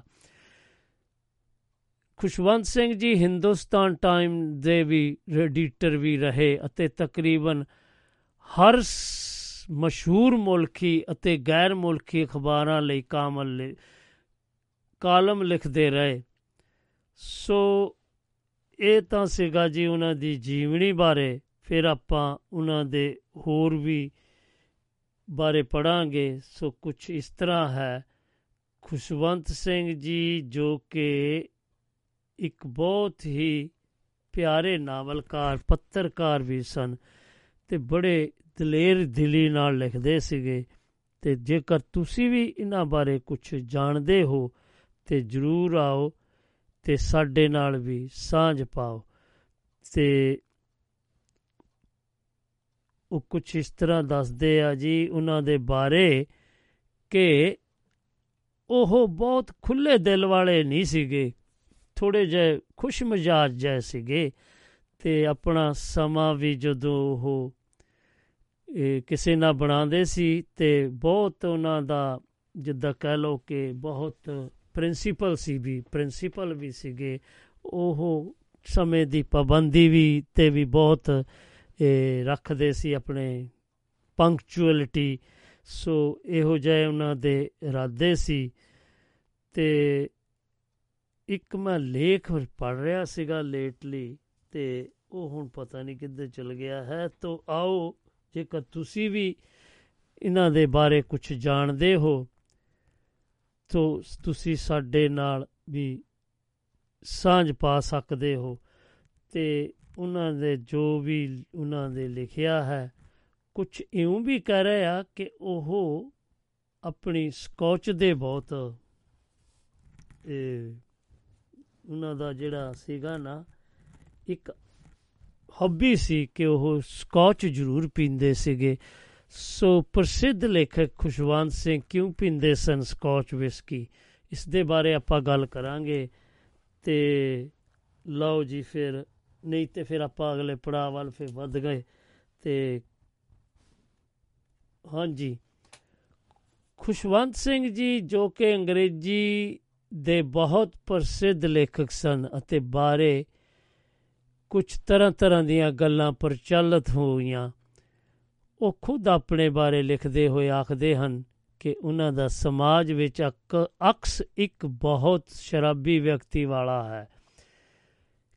ਕਿਉਂਕਿ ਆਪਣੀ ਪ੍ਰਸਿੱਧ ਕਿਤਾਬ ਸੈਕਸ, ਸਕਾਚ ਐਂਡ ਸਕਾਲਰਸ਼ਿਪ ਵਿੱਚ ਉਹਨਾਂ ਲਿਖਿਆ ਹੈ ਕਿ ਭਾਵੇਂ ਉਹ ਪਿਛਲੇ 50 ਸਾਲਾਂ ਤੋਂ ਸ਼ਰਾਬ ਪੀ ਰਹੇ ਹਨ, ਪਰ ਜ਼ਿੰਦਗੀ ਵਿੱਚ ਇੱਕ ਵਾਰ ਵੀ ਸ਼ਰਾਬੀ ਨਹੀਂ ਹੋਏ। ਉਹ ਕਹਿੰਦੇ ਸਨ ਕਿ ਕਿ ਸ਼ਾਮ ਜਦੋਂ ਹੁੰਦੀ ਹੈ ਤਾਂ ਮੈਂ ਆਪਣੀ ਸਕਾਚ ਲਈ ਤਾਂਗਦਾ ਹਾਂ। ਸਕਾਚ ਵਿਸਕੀ ਉਹਨਾਂ ਨੂੰ ਕਸਰਤ ਅਤੇ ਹਲਕੇ ਜਿਹੇ ਭੋਜਨ ਤੋਂ ਬਾਅਦ ਧੋਰੇ ਅੰਦਰ ਤੱਕ ਨਿੱਗੀ ਦਿੰਦੀ ਨਿੱਗ ਦਿੰਦੀ ਜਾਪਦੀ ਹੈ। ਉਹ ਇਹ ਵੀ ਲਿਖਦੇ ਸਨ ਕਿ ਜੇਕਰ ਮੌਕਾ ਮਿਲੇ ਤਾਂ ਮੈਂ ਸੰਗੀਤ ਸੁਣਦੇ ਹੋਏ ਜਾਂ ਟੀਵੀ ਦੇਖਦੇ ਹੋਏ ਇਕੱਲੇ ਹੀ ਪੀਣੀ ਪਸੰਦ ਕਰਦਾ ਹਾਂ। ਸੋ ਮੈਂ ਬਹੁਤ ਘੱਟ ਇਕੱਲਾ ਹੁੰਦਾ ਹਾਂ ਅਤੇ ਮੇਰੇ ਨਾਲ ਪੀਣ ਵਾਲਿਆਂ ਦੀ ਮਹਿਫਲ ਹੀ ਹੁੰਦੀ ਹੈ। ਉਹਨਾਂ ਦੱਸਿਆ ਸੀ ਕਿ ਮੈਂ ਸਫਾਰਤੀ ਭਾਈਚਾਰੇ ਦੁਆਰਾ ਦਿੱਤੀਆਂ ਜਾਣ ਵਾਲੀਆਂ ਕਾਕਟੇਲ ਪਾਰਟੀਆਂ ਵਿੱਚ ਬਹੁਤ ਘੱਟ ਜਾਂਦਾ ਹਾਂ, ਜਾਂ ਕੇਵਲ ਉਸ ਸਮੇਂ ਜਾਂਦਾ ਹਾਂ ਜਦ ਮੇਰਾ ਸਕੌਚ ਦਾ ਭੰਡਾਰ ਘਟ ਰਿਹਾ ਹੋਵੇ। ਅਤੇ ਉਦੋਂ ਵੀ ਮੈਂ ਸਿਰਫ ਉਤਨੀ ਦੇਰ ਬੈਠਦਾ ਹਾਂ ਜਦ ਤੱਕ ਸਕਾਚ ਦੇ ਤਿੰਨ ਵੱਡੇ ਪੈਗਾਂ ਦਾ ਮੇਰਾ ਕੋਟਾ ਪੂਰਾ ਨਾ ਹੋ ਜਾਵੇ ਅਤੇ ਫਿਰ ਘਰ ਵਾਪਸ ਆ ਜਾਂਦਾ ਹਾਂ। ਖੁਸ਼ਵੰਤ ਸਿੰਘ ਜੀ ਇਹ ਵੀ ਕਹਿੰਦੇ ਨੇ ਸਨ ਕਿ ਮੇਰੇ, ਮੈਨੂੰ ਬੜੇ ਰੁੱਖੇ ਵਰਤਾਵ ਵਾਲਾ ਵਿਅਕਤੀ ਸਮਝਿਆ ਜਾਂਦਾ ਹੈ ਅਤੇ ਇਸ ਵਿੱਚ ਕਾਫੀ ਸੱਚਾਈ ਵੀ ਹੈ ਕਿਉਂਕਿ ਮੈਂ ਆਪਣੇ ਦਾਰੂ, ਆਪਣੀ दारू ਅਤੇ ਖਾਣੇ ਦਾ ਸਮਾਂ ਨਿਰਧਾਰਤ ਕੀਤਾ ਹੋਇਆ ਹੈ ਅਤੇ ਜੇਕਰ ਮੇਰਾ ਮੈਂ ਜ਼ੁਬਾਨ ਇਸ ਦੇ ਪੂਰਾ ਨਾ ਉਤਰੇ ਤਾਂ ਮੈਂ ਛੱਡ ਕੇ ਆ ਜਾਂਦਾ ਹਾਂ। ਉਹਨਾਂ ਦਾ ਦੱਸਣਾ ਸੀ ਕਿ ਮੈਂ ਆਪਣੇ ਘਰ ਵਿੱਚ ਵੀ ਹਫ਼ਤੇ ਵਿੱਚ ਘੱਟੋ ਘੱਟ ਦੋ ਵਾਰ ਡਿਨਰ ਪਾਰਟੀਆਂ ਆਯੋਜਿਤ ਕਰਦਾ ਹਾਂ। ਮੈਂ ਇਹ ਗੱਲ ਯਕੀਨੀ ਬਣਾਉਂਦਾ ਹਾਂ ਕਿ ਮੇਰੇ ਮਹਿਮਾਨ ਸਮੇਂ ਸਿਰ ਪਹੁੰਚਣ ਅਤੇ 9 ਵਜੇ ਤੋਂ ਪਹਿਲਾਂ ਪਹਿਲਾਂ ਚਲੇ ਜਾਣ। ਉਹ ਅਜਿਹਾ ਕਰਦੇ ਸਨ ਅਤੇ ਛੇਤੀ ਵਿਹਲੇ ਹੋ ਕੇ ਬੜੇ ਖੁਸ਼ ਹੁੰਦੇ ਸਨ।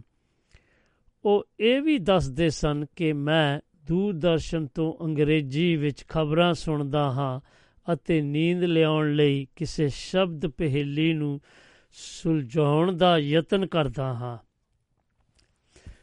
ਖੁਸ਼ਵੰਤ ਸਿੰਘ ਅਨੁਸਾਰ ਉਹਨਾਂ ਨੂੰ ਪੀਣ ਵਿੱਚ 40 ਮਿੰਟ ਤੋਂ ਵੱਧ ਸਮਾਂ ਨਹੀਂ ਲੱਗਦਾ ਅਤੇ ਇਹ ਗੱਲ ਜ਼ੋਰ ਦੇ ਕੇ ਆਖਦੇ ਸਨ, ਕਿਵੇਂ ਆਪਣੇ ਸਾਰੇ ਜੀਵਨ ਵਿੱਚ ਇੱਕ ਵਾਰੀ ਵੀ ਸ਼ਰਾਬੀ ਨਹੀਂ ਹੋਇਆ?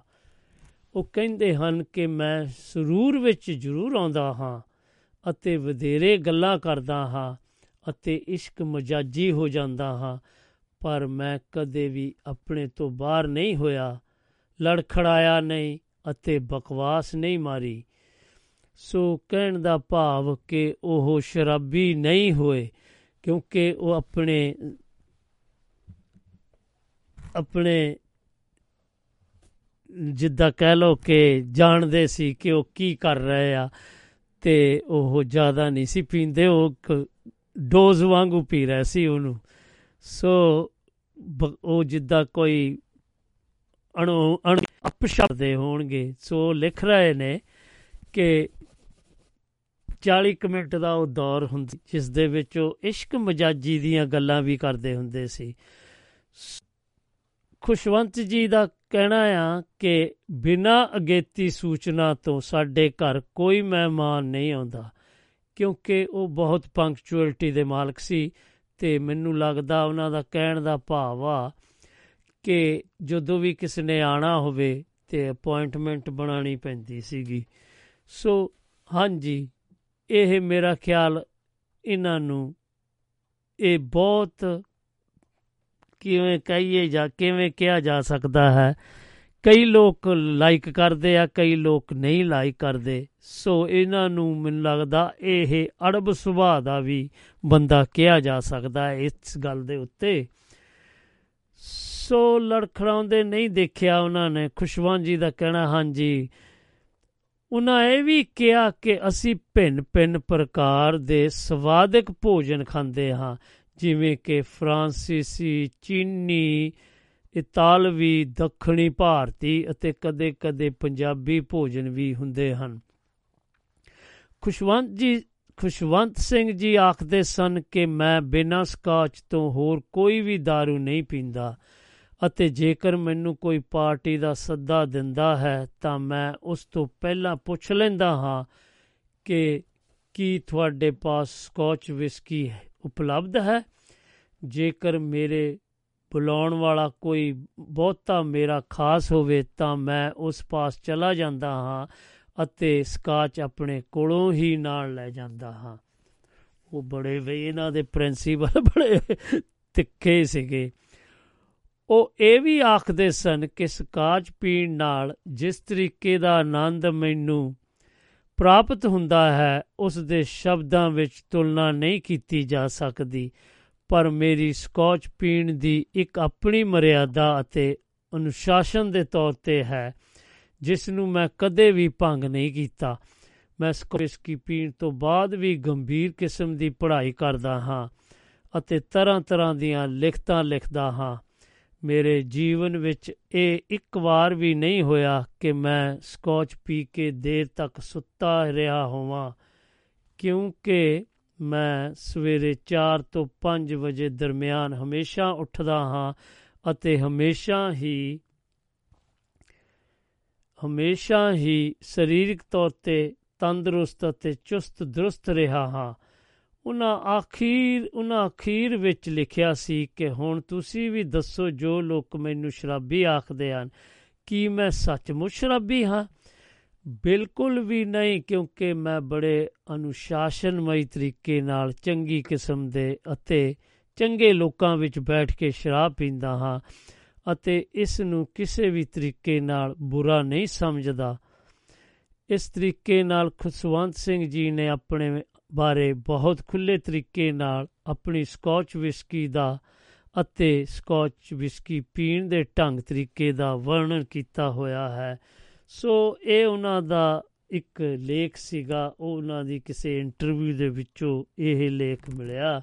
ਸੋ ਲਓ ਜੀ, ਤੇ ਆਪਾਂ ਦੱਸਦੇ ਜਾਈਏ ਕਿ ਕੋਈ ਸੱਜਣ ਜੀ ਸਾਨੂੰ ਮੈਸੇਜ ਭੇਜ ਰਹੇ ਆ। ਲਓ ਜੀ, ਆਪਾਂ ਦੇਖੀਏ ਕੌਣ ਆਪਾਂ ਨਾਲ ਮੈਸੇਜ ਸਾਂਝਾ ਕਰ ਰਹੇ ਆ ਤੇ ਆਪਾਂ ਫਿਰ ਉਹਨਾਂ ਨੂੰ ਗੱਲਬਾਤ ਕਰਦੇ ਆ ਉਹਨਾਂ ਦੇ ਨਾਲ ਤੇ ਉਹਨਾਂ ਨੂੰ ਦੇਖੀਏ ਕਿ ਉਹ ਕੀ ਸੁਨੇਹਾ ਭੇਜਿਆ ਉਹ ਹਾਲੇ ਵੀ ਟਾਈਪ ਕਰ ਰਹੇ ਆ। ਜੀ, ਸਾਡੇ ਮਾਨਯੋਗ ਸਾਡੇ ਬਹੁਤ ਹੀ ਚਾਹਤੇ ਸੁਖਦੇਵ ਸਿੰਘ ਗੰਡਵਾ ਜੀ ਲਿਖ ਰਹੇ ਆ। ਆਪ ਜੀ ਅਤੇ ਦੁਆਬਾ ਰੇਡੀਓ ਦੇ ਸਾਰੇ, ਆਪ ਜੀ ਅਤੇ ਦੁਆਬਾ ਰੇਡੀਓ ਦੇ ਸਾਰੇ ਸੋਤਿਆਂ ਨੂੰ ਪਿਆਰ ਭਰੀ ਸਤਿ ਸ੍ਰੀ ਅਕਾਲ। ਸਾਰਿਆਂ ਦਾ ਬਹੁਤ-ਬਹੁਤ ਧੰਨਵਾਦ ਜੀ। ਅੱਜ ਦੇ ਪ੍ਰੋਗਰਾਮ ਤੇ ਜਾਣਕਾਰੀ ਵਿੱਚ ਵਾਧਾ ਹੋਇਆ ਜੀ, ਸਾਰਿਆਂ ਦਾ ਧੰਨਵਾਦ ਜੀ। ਅੱਜ ਸਿਰਫ ਮੇਰੇ ਵੱਲੋਂ ਧੰਨਵਾਦ ਸ਼ਬਦ ਹੀ ਪ੍ਰਵਾਨ ਕਰਨੇ। ਹਾਂਜੀ ਕੋਈ ਬੀਜੀ ਹੋਣਗੇ। ਚਲੋ ਜੀ ਬਹੁਤ-ਬਹੁਤ ਤੁਹਾਡਾ ਧੰਨਵਾਦ। ਤੇ ਹੋਰ ਕੌਣ ਆਪਣੇ ਇਹ ਦਿਲਬਾਗ ਸਿੰਘ ਜੀ ਬਰਮਿੰਗਮ ਦੀ ਧਰਤੀ ਤੋਂ ਲਿਖ ਰਹੇ ਆ। ਸਾਰੇ ਹੀ ਪਿਆਰ ਭਰੇ ਸਰੋਤਿਆਂ ਨੂੰ ਤੇ ਰਾਓ ਸਾਹਿਬ, ਤੁਹਾਨੂੰ ਸਤਿ ਸ੍ਰੀ ਅਕਾਲ। ਬਹੁਤ ਹੀ ਭਰਪੂਰ ਜਾਣਕਾਰੀ ਤੁਸੀਂ ਦੇ ਰਹੇ ਹੋ, ਜੋ ਅੱਜ ਤੁਸੀਂ ਸ਼ਰਧਾ ਦੇ ਫੁੱਲ ਭੇਟ ਕੀਤੇ ਆ। ਸੰਤ ਅਤਰ ਸਿੰਘ ਜੀ ਹੁਣਾਂ ਬਾਰੇ ਗੱਲਬਾਤ ਕੀਤੀ ਤੇ ਉਹਨਾਂ ਦੇ, ਉਹਨਾਂ ਦੀਆਂ ਗੱਲਾਂ ਨੂੰ ਤੁਸੀਂ ਸਾਡੇ ਨਾਲ ਸਾਂਝਾ ਕੀਤਾ ਤੇ ਆਪਣੇ ਖੁਸ਼ਵੰਤ ਸਿੰਘ ਜੀ ਹੁਣਾਂ ਦੀ ਗੱਲਬਾਤ ਚੱਲ ਰਹੀ ਆ। ਤੇ ਆਉਣ ਵਾਲੇ ਸਮੇਂ ਵਿੱਚ ਆਪਾਂ ਕਲਪਨਾ ਚਾਵਲਾ ਦੀ ਵੀ ਸੁਣਾਂਗੇ ਤੇ ਕਹਿ ਰਹੇ ਨੇ ਕਿ ਬਹੁਤ ਬਹੁਤ ਤੁਹਾਨੂੰ ਮੁਬਾਰਕਾਂ ਇਸ ਦੀਆਂ ਕਿ ਤੁਸੀਂ ਇਉਂ ਹੀ ਡਟੇ ਰਹੋ। ਹਾਂਜੀ, ਤੇ ਆਪਣੇ ਰਾਣੀ ਜੀ ਵੀ ਲਿਖ ਰਹੇ ਆ ਲੰਡਨ ਦੀ ਧਰਤੀ ਤੋਂ, ਅੱਜ ਨਹੀਂ ਆ ਸਕਦੇ, ਪ੍ਰੋਗਰਾਮ ਸੁਣ ਰਹੇ ਆ, ਕਿਤੇ ਜਾ ਰਹੇ ਆ ਉਹ, ਬਾਹਰ ਆਪਣੇ ਲੰਡਨ ਤੋਂ ਬਾਹਰ ਜਾ ਰਹੇ ਆ ਤੇ ਪ੍ਰੋਗਰਾਮ ਰੇਡੀਓ ਆਪਾਂ ਮੋਬਾਈਲ ਤੇ ਸੁਣ ਰਹੇ ਆ ਬਹੁਤ ਹੀ ਪਿਆਰਾ ਲੱਗ ਰਿਹਾ ਕਿ ਤੁਸੀਂ ਸੰਤ ਅਤਰ ਸਿੰਘ ਜੀ ਮਸਤੂਆਣਾ ਬਾਰੇ ਤੁਸੀਂ ਜੋ ਜਾਣਕਾਰੀ ਦਿੱਤੀ ਹੈ, ਬਹੁਤ ਹੀ ਚੰਗਾ ਲੱਗਾ ਤੇ ਜੋ ਹੁਣ ਤੁਸੀਂ ਦੇ ਰਹੇ ਹੋ ਆਪਣੀ ਜਾਣਕਾਰੀ ਖੁਸ਼ਵੰਤ ਸਿੰਘ ਜੀ ਹੁਣਾਂ ਬਾਰੇ ਵੀ ਤੇ ਆਉਣ ਵਾਲੇ ਸਮੇਂ 'ਚ ਤੁਸੀਂ ਫਿਰ ਦਵੋਗੇ ਜਾਣਕਾਰੀ ਸਾਨੂੰ, ਜੋ ਕਿ ਸਾਡੀ ਮਹਿਲਾ ਜੋ ਇਸ ਦੁਨੀਆ ਤੇ ਨਹੀਂ ਹੈ, ਪਰ ਕਲਪਨਾ ਚਾਵਲਾ ਜੋ ਆਪਣਾ ਨਾਂ ਬਣਾ ਗਈ ਆ, ਉਸ ਦੇ ਬਾਰੇ ਤੁਸੀਂ ਸਾਨੂੰ ਦੱਸੋਗੇ ਤਾਂ ਬਹੁਤ ਬਹੁਤ ਤੁਹਾਡਾ ਦਿਲ ਦੀਆਂ ਗਰਾਈਆਂ ਤੋਂ ਧੰਨਵਾਦ ਤੇ ਸਾਰੇ ਹੀ ਸੋਤਿਆਂ ਨੂੰ ਪਿਆਰ ਭਰੀ ਸਤਿ ਸ੍ਰੀ ਅਕਾਲ ਜੀ। ਹਾਂਜੀ, ਤੇ ਆਪਣੇ ਪਿਆਰਾ ਸਿੰਘ ਜੀ ਲਿਖ ਰਹੇ ਆ ਵੋਲਸਲ ਦੀ ਧਰਤੀ ਤੋਂ। ਕਹਿ ਰਹੇ ਕਿ ਬਹੁਤ ਹੀ ਪਿਆਰਾ ਪ੍ਰੋਗਰਾਮ ਹੈ। ਥੋੜੇ ਦੇਰ ਤੋਂ ਅਸੀਂ ਤੁਹਾਡਾ ਪ੍ਰੋਗਰਾਮ ਸੁਣਨਾ ਸ਼ੁਰੂ ਕੀਤਾ। ਬਹੁਤ ਹੀ ਆਨੰਦ ਪਿਆ ਆਂਦਾ ਹੈ ਕਿਉਂਕਿ ਜਾਣਕਾਰੀ 'ਚ ਵੀ ਵਾਧਾ ਹੁੰਦਾ ਆ। ਤੇ ਇਹ ਇਹੋ ਜਿਹਾ ਪ੍ਰੋਗਰਾਮ ਅਸੀਂ ਪਸੰਦ ਕਰਦੇ ਹਾਂ ਕਿਉਂਕਿ ਜਿਸ ਦੇ ਵਿੱਚ ਸਾਨੂੰ ਕੁਝ ਸਿੱਖਣ ਨੂੰ ਜਾਣ ਜਾਣਕਾਰੀ ਪ੍ਰਾਪਤ ਕਰਨ ਨੂੰ ਮਿਲਦਾ ਹੈ। ਸੋ ਤੁਹਾਡਾ ਦਿਲ ਦੀਆਂ ਗਰਾਈਆਂ ਤੋਂ ਬਹੁਤ ਬਹੁਤ ਧੰਨਵਾਦ ਜੀ, ਪਿਆਰਾ ਸਿੰਘ ਜੀ, ਜੋ ਤੁਸੀਂ ਸਾਨੂੰ ਹੌਸਲਾ ਅਫਜ਼ਾਈ ਲਈ ਲਿਖਿਆ ਹੈ ਕਿ ਤੇ ਸਾਨੂੰ ਸੁਣ ਰਹੇ ਹੋ ਤੇ ਹਾਂਜੀ, ਕਮਲਜੀਤ ਸਿੰਘ ਜੀ ਕੁਐਂਟਰੀ ਤੋਂ ਲਿਖ ਰਹੇ ਆ ਕਿ ਬਹੁਤ ਪਿਆਰਾ ਲੱਗ ਰਿਹਾ ਆ ਤੇ ਸਾਰੇ ਹੀ ਰੱਬ ਵਰਗੇ ਸੁੱਤਿਆਂ ਨੂੰ ਤੇ ਤੁਹਾਨੂੰ ਰਾਓ ਸਾਹਿਬ, ਸਤਿ ਸ੍ਰੀ ਅਕਾਲ। ਤੁਸੀਂ ਹਮੇਸ਼ਾ ਹੀ ਡਟੇ ਰਹਿੰਦੇ ਹੋ, ਭਾਵੇਂ ਕਿੰਨੀ ਵੀ ਠੰਡ ਪੈ ਰਹੀ ਆ ਜਾਂ ਗਰਮੀ ਪੈ ਰਹੀ ਆ, ਪਰ ਤੁਸੀਂ ਆਪਣਾ ਫਰਜ਼ ਨਿਭਾਉਂਦੇ ਜਾਓ ਤੇ ਅਸੀਂ ਸੁਣੀ ਜਾਂਦੇ ਆ ਤੁਹਾਡਾ ਬਹੁਤ ਬਹੁਤ ਧੰਨਵਾਦ ਜੀ, ਕਮਲਜੀਤ ਸਿੰਘ ਜੀ। ਇਹ ਇੱਕ ਵਾਰੀ ਫੇਰ ਸਾਨੂੰ ਹੌਸਲਾ ਅਫਜ਼ਾਈ ਦੇਣ ਦਾ ਇਹ ਤਾਂ ਸੀਗੇ ਜੀ ਸੁਨੇਹੇ। ਤੇ ਜੇਕਰ ਤੁਸੀਂ ਵੀ ਕੋਈ ਜਾਣਕਾਰੀ ਜਾਣਦੇ ਹੋ, ਖੁਸ਼ਵੰਤ ਸਿੰਘ ਜੀ ਹੁਣਾਂ ਬਾਰੇ, ਤੁਸੀਂ ਵੀ ਸਾਡੇ ਨਾਲ ਸਾਂਝਾ ਪਾ ਸਕਦੇ ਹੋ। ਸੋ ਆਓ ਫਿਰ ਆਪਾਂ ਨਹੀਂ ਤੇ ਅਗਲੇ ਪੜਾਅ ਵੱਲ ਵਧੀਏ। ਸੋ ਉਹਨਾਂ ਦੀ ਕਹਾਣੀਆਂ ਬਾਰੇ ਵੀ ਇਹ ਕੁਝ ਦੱਸ ਰਹੇ ਹਾਂ ਕਿ ਹਾਂਜੀ, ਤੇ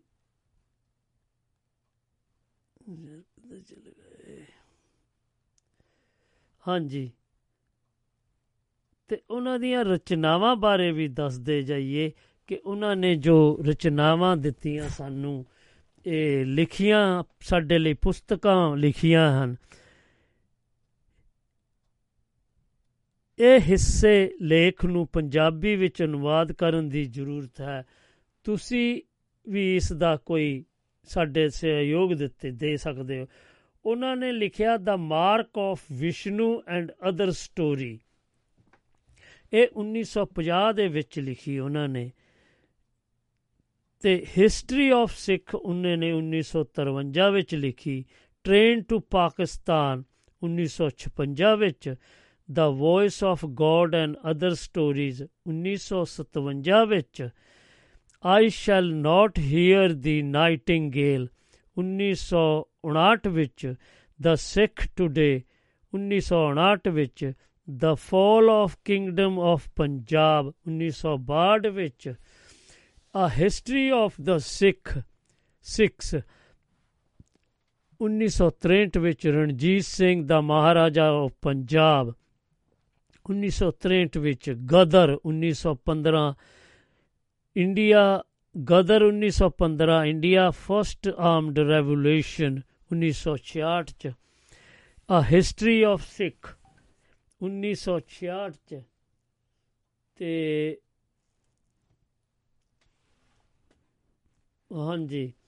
ਤੇ a bride of sahib and other stories 1967 ਚ ਤੇ ਬਲੈਕ ਜਾਸਮੀਨ 1971 ਵਿੱਚ ਟ੍ਰੈਜਡੀ ਆਫ ਪੰਜਾਬ 1984 ਵਿੱਚ ਦਿੱਲੀ ਏ ਨੋਵਲ 1990 ਵਿੱਚ ਤੇ sex scotch and scholarship selected writing 1992 ਵਿੱਚ not a nice man to know the best of Khushwant Singh 1993 ਵਿੱਚ ਵੀ ਇੰਡੀਅਨਸ 1993 ਵਿੱਚ women and men in my life 1995 ਵਿੱਚ ਅਰਸਰਟ uncertain licence licence sex strive and togetherness in urban India 1995 ਵਿੱਚ declaration love in four languages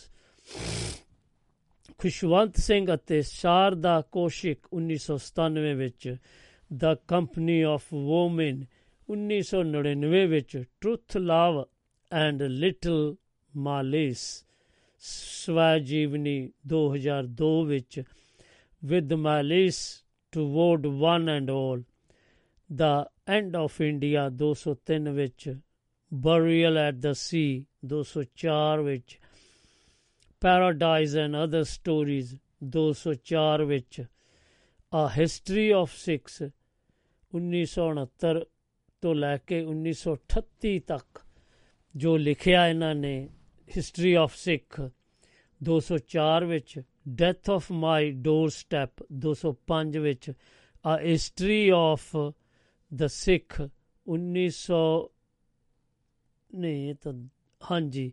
ਫਿਰ ਇਹਨਾਂ ਨੇ 1939 ਤੋਂ ਲੈ ਕੇ 204 ਤੱਕ ਦੀ ਜੋ ਹਿਸਟਰੀ ਆਫ ਸਿਕਸ ਲਿਖੀ, ਉਹ 205 ਵਿੱਚ ਲਿਖੀ ਇਹ ਬੁੱਕ ਤੇ ਇਲਿਸਟ੍ਰੇਟਡ ਹਿਸਟਰੀ ਆਫ ਸਿੱਖ 206 ਵਿੱਚ why I supported the emergency essay and profile 209 ਵਿੱਚ ਦਾ ਸਨਸੈਟ ਕਲੱਬ 210 2010 ਚ ਤੇ agnostic Khushwant Singh there is no God 2012 ਵਿੱਚ ਦਾ ਗੁੱਡ ਦਾ ਬੈਡ ਦਾ ਰਿਡੀਕਲਸ 213 ਵਿੱਚ ਹਮਰਾ ਕੁਰੈਸ਼ੀ ਨਾਲ ਸਾਂਝੀ ਇਹ ਵਾਰ। ਸੋ ਕਹਾਣੀ ਸੰਗ੍ਰਹਿ ਵੀ ਇਹਨਾਂ ਨੇ ਲਿਖੇ ਸੀਗੇ।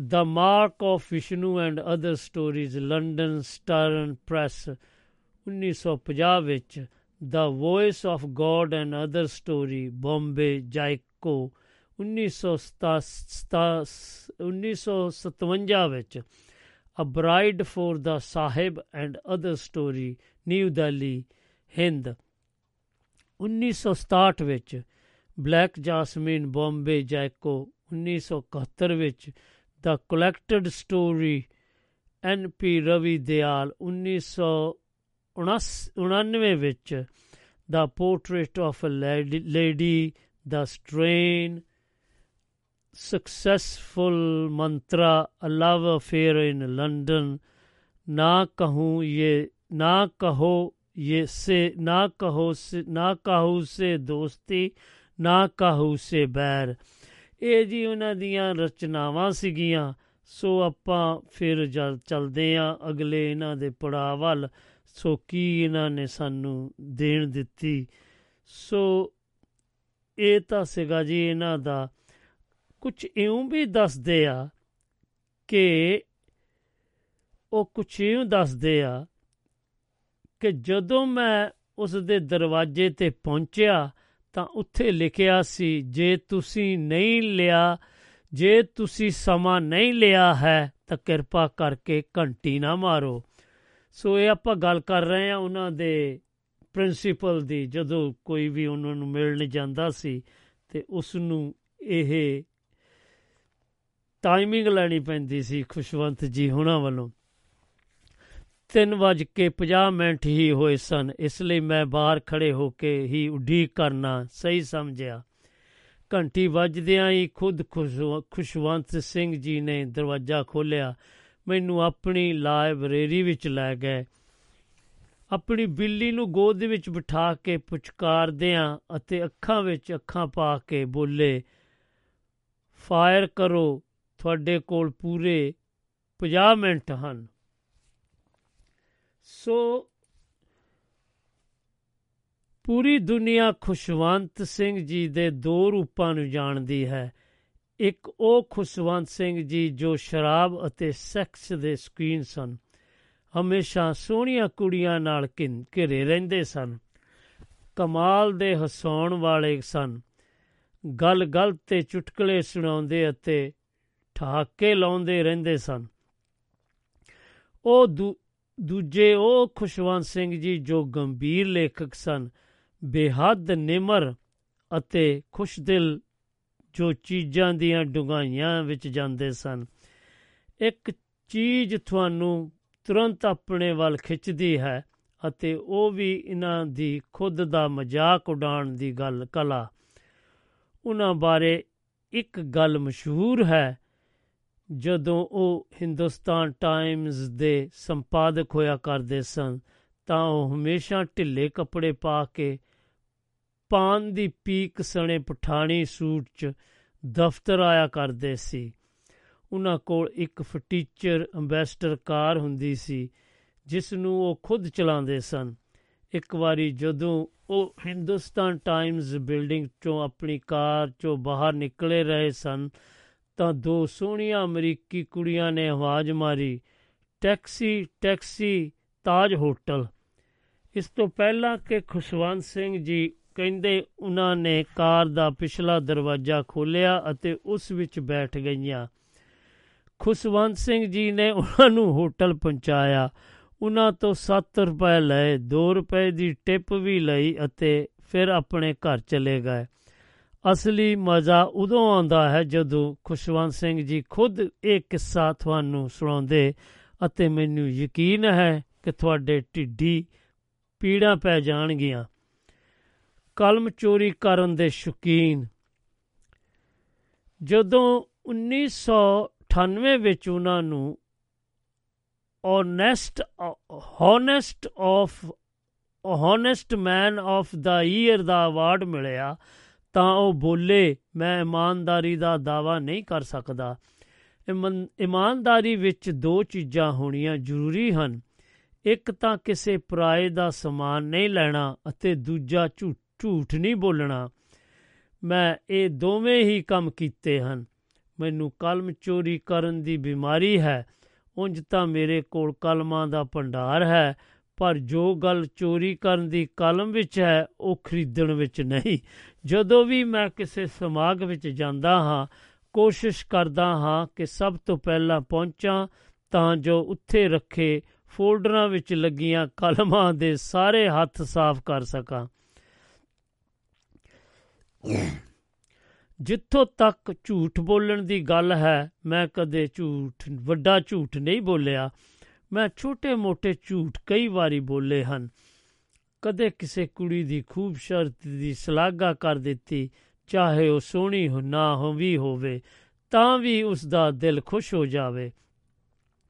ਖੁਸ਼ਵੰਤ ਸਿੰਘ ਜੀ ਦੀ ਦੋਸਤ ਅਤੇ ਉਹਨਾਂ ਦੇ ਨਾਲ ਕਿਤਾਬ ਲਿਖਣ ਵਾਲੀ ਹੁਮਰਾ ਕੁਰੈਸ਼ੀ ਕਹਿੰਦੀ ਹੈ, ਬਹੁਤ ਹੀ ਸਧਾਰਨ ਜੀਉਂਦੇ, ਜੀਵਨ ਜੀਉਂਦੇ ਸਨ। ਖੁਸ਼ਵੰਤ ਸਿੰਘ ਜੀ ਇੱਕ ਚੀਜ਼ ਪੱਕਦੀ ਸੀ ਦਾਲ ਜਾਂ ਇੱਕ ਸਬਜੀ, ਦੁਪਹਿਰ ਵਿੱਚ ਸਿਰਫ ਸੂਪ। ਸੋ ਮੋਬਾਈਲ ਉਹਨਾਂ ਦੇ ਕਦੀ ਨਹੀਂ ਸੀ ਖਰੀਦਿਆ ਤੇ ਨਾ ਹੀ ਉਹ ਕੰਪਿਊਟਰ ਇਸਤੇਮਾਲ ਕਰਦੇ ਸਨ।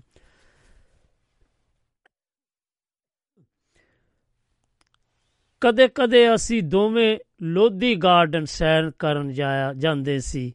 ਪਰ ਉਹ ਅੱਧਾ ਚੱਕਰ ਲਾ ਕੇ ਹੀ ਗੁੰਮਦ ਦੀਆਂ ਪੌੜੀਆਂ ਕੋਲ ਬੈਠ ਜਾਂਦੇ ਸੀ ਅਤੇ ਸਾਨੂੰ ਕਹਿੰਦੇ ਸੀ, ਤੁਹਾਨੂੰ ਜਿੰਨਾ ਮਨ ਕਰੇ ਘੁੰਮੋ। 40 ਮਿੰਟ ਬਾਅਦ ਉਹ ਵਾਪਸ ਆਉਂਦੀ ਸੀ ਤਾਂ ਉਹਨਾਂ ਦੇ ਚਾਰੇ ਪਾਸੇ 20 ਤੋਂ ਲੈ ਕੇ 25 ਲੋਕ ਇਕੱਠੇ ਹੋ ਕੇ ਬੈਠ ਜਾਂਦੇ ਮਿਲਦੇ ਸਨ ਅਤੇ ਉਹਨਾਂ ਨਾਲ ਗੱਲਾਂ ਕਰ ਰਹੇ ਹੁੰਦੇ ਸੀ। ਸੋ ਇਹ ਵੀ ਚੰਗੀ ਗੱਲ ਆ ਕਿਉਂਕਿ ਜਦੋਂ ਵੀ ਤੁਸੀਂ ਮਿਲਦੇ ਆ ਕਿਸੇ ਸੱਜਣਾ ਨੂੰ ਜਾਂ ਕੋਈ ਵੀ ਹੋਣ ਜਿਹੜੇ ਤੁਹਾਡੇ ਚਾਹਵਾਨ ਹੋਣ, ਉਹਨਾਂ ਨਾਲ ਗੱਲ ਕਰ ਲੈਣੀ ਚਾਹੀਦੀ ਹੈ ਤੇ ਬਹੁਤ ਚੰਗਾ ਲੱਗੇਗਾ। ਤੇ ਸਮੇਂ ਦੇ ਪਾਬੰਦ ਬਹੁਤ ਸੀਗੇ। ਉਹਨਾਂ ਦੇ ਬੋ, ਬੜ ਬੋਲੇ ਸੈਕਸ ਅਤੇ ਸਕਾਚ ਦੇ ਸ਼ਕੀਨ ਦੇ ਅਕਸ ਪਿੱਛੇ ਕਾਫੀ ਖੁਸ਼ਦਿਲ ਇਨਸਾਨ ਸੀ, ਜਿਸ ਦੀ ਜ਼ਿੰਦਗੀ ਵਿੱਚ ਅਨੁਸ਼ਾਸਨ ਦੀ ਕਾਫੀ ਅਹਿਮੀਅਤ ਸੀ। ਖੁਸ਼ਵੰਤ ਜੀ ਦੇ ਪੁੱਤਰ ਅਤੇ ਮਸ਼ਹੂਰ ਲੇਖਕ ਰਾਉਲ ਸਿੰਘ ਜੀ ਯਾਦ ਕਰਦੇ ਹਨ। ਉਹ ਸਵੇਰੇ 4 ਵਜੇ ਉੱਠ ਜਾਂਦੇ ਸਨ। ਆਪਣੀ ਚਾਹ ਖੁਦ ਬਣਾਉਂਦੇ ਸਨ। ਫਿਰ ਦੂਰਦਰਸ਼ਨ ਤੋਂ ਆ ਕੇ ਕੀਰਤਨ ਸੁਣਿਆ, ਤੋਂ ਆਇਆ, ਕੀਰਤਨ ਸੁਣਿਆ ਕਰਦੇ ਸੀ। ਉਸ ਤੋਂ ਬਾਅਦ ਉਹ ਆਪਣਾ ਕੰਮ ਸ਼ੁਰੂ ਕਰ ਦਿੰਦੇ ਸੀ।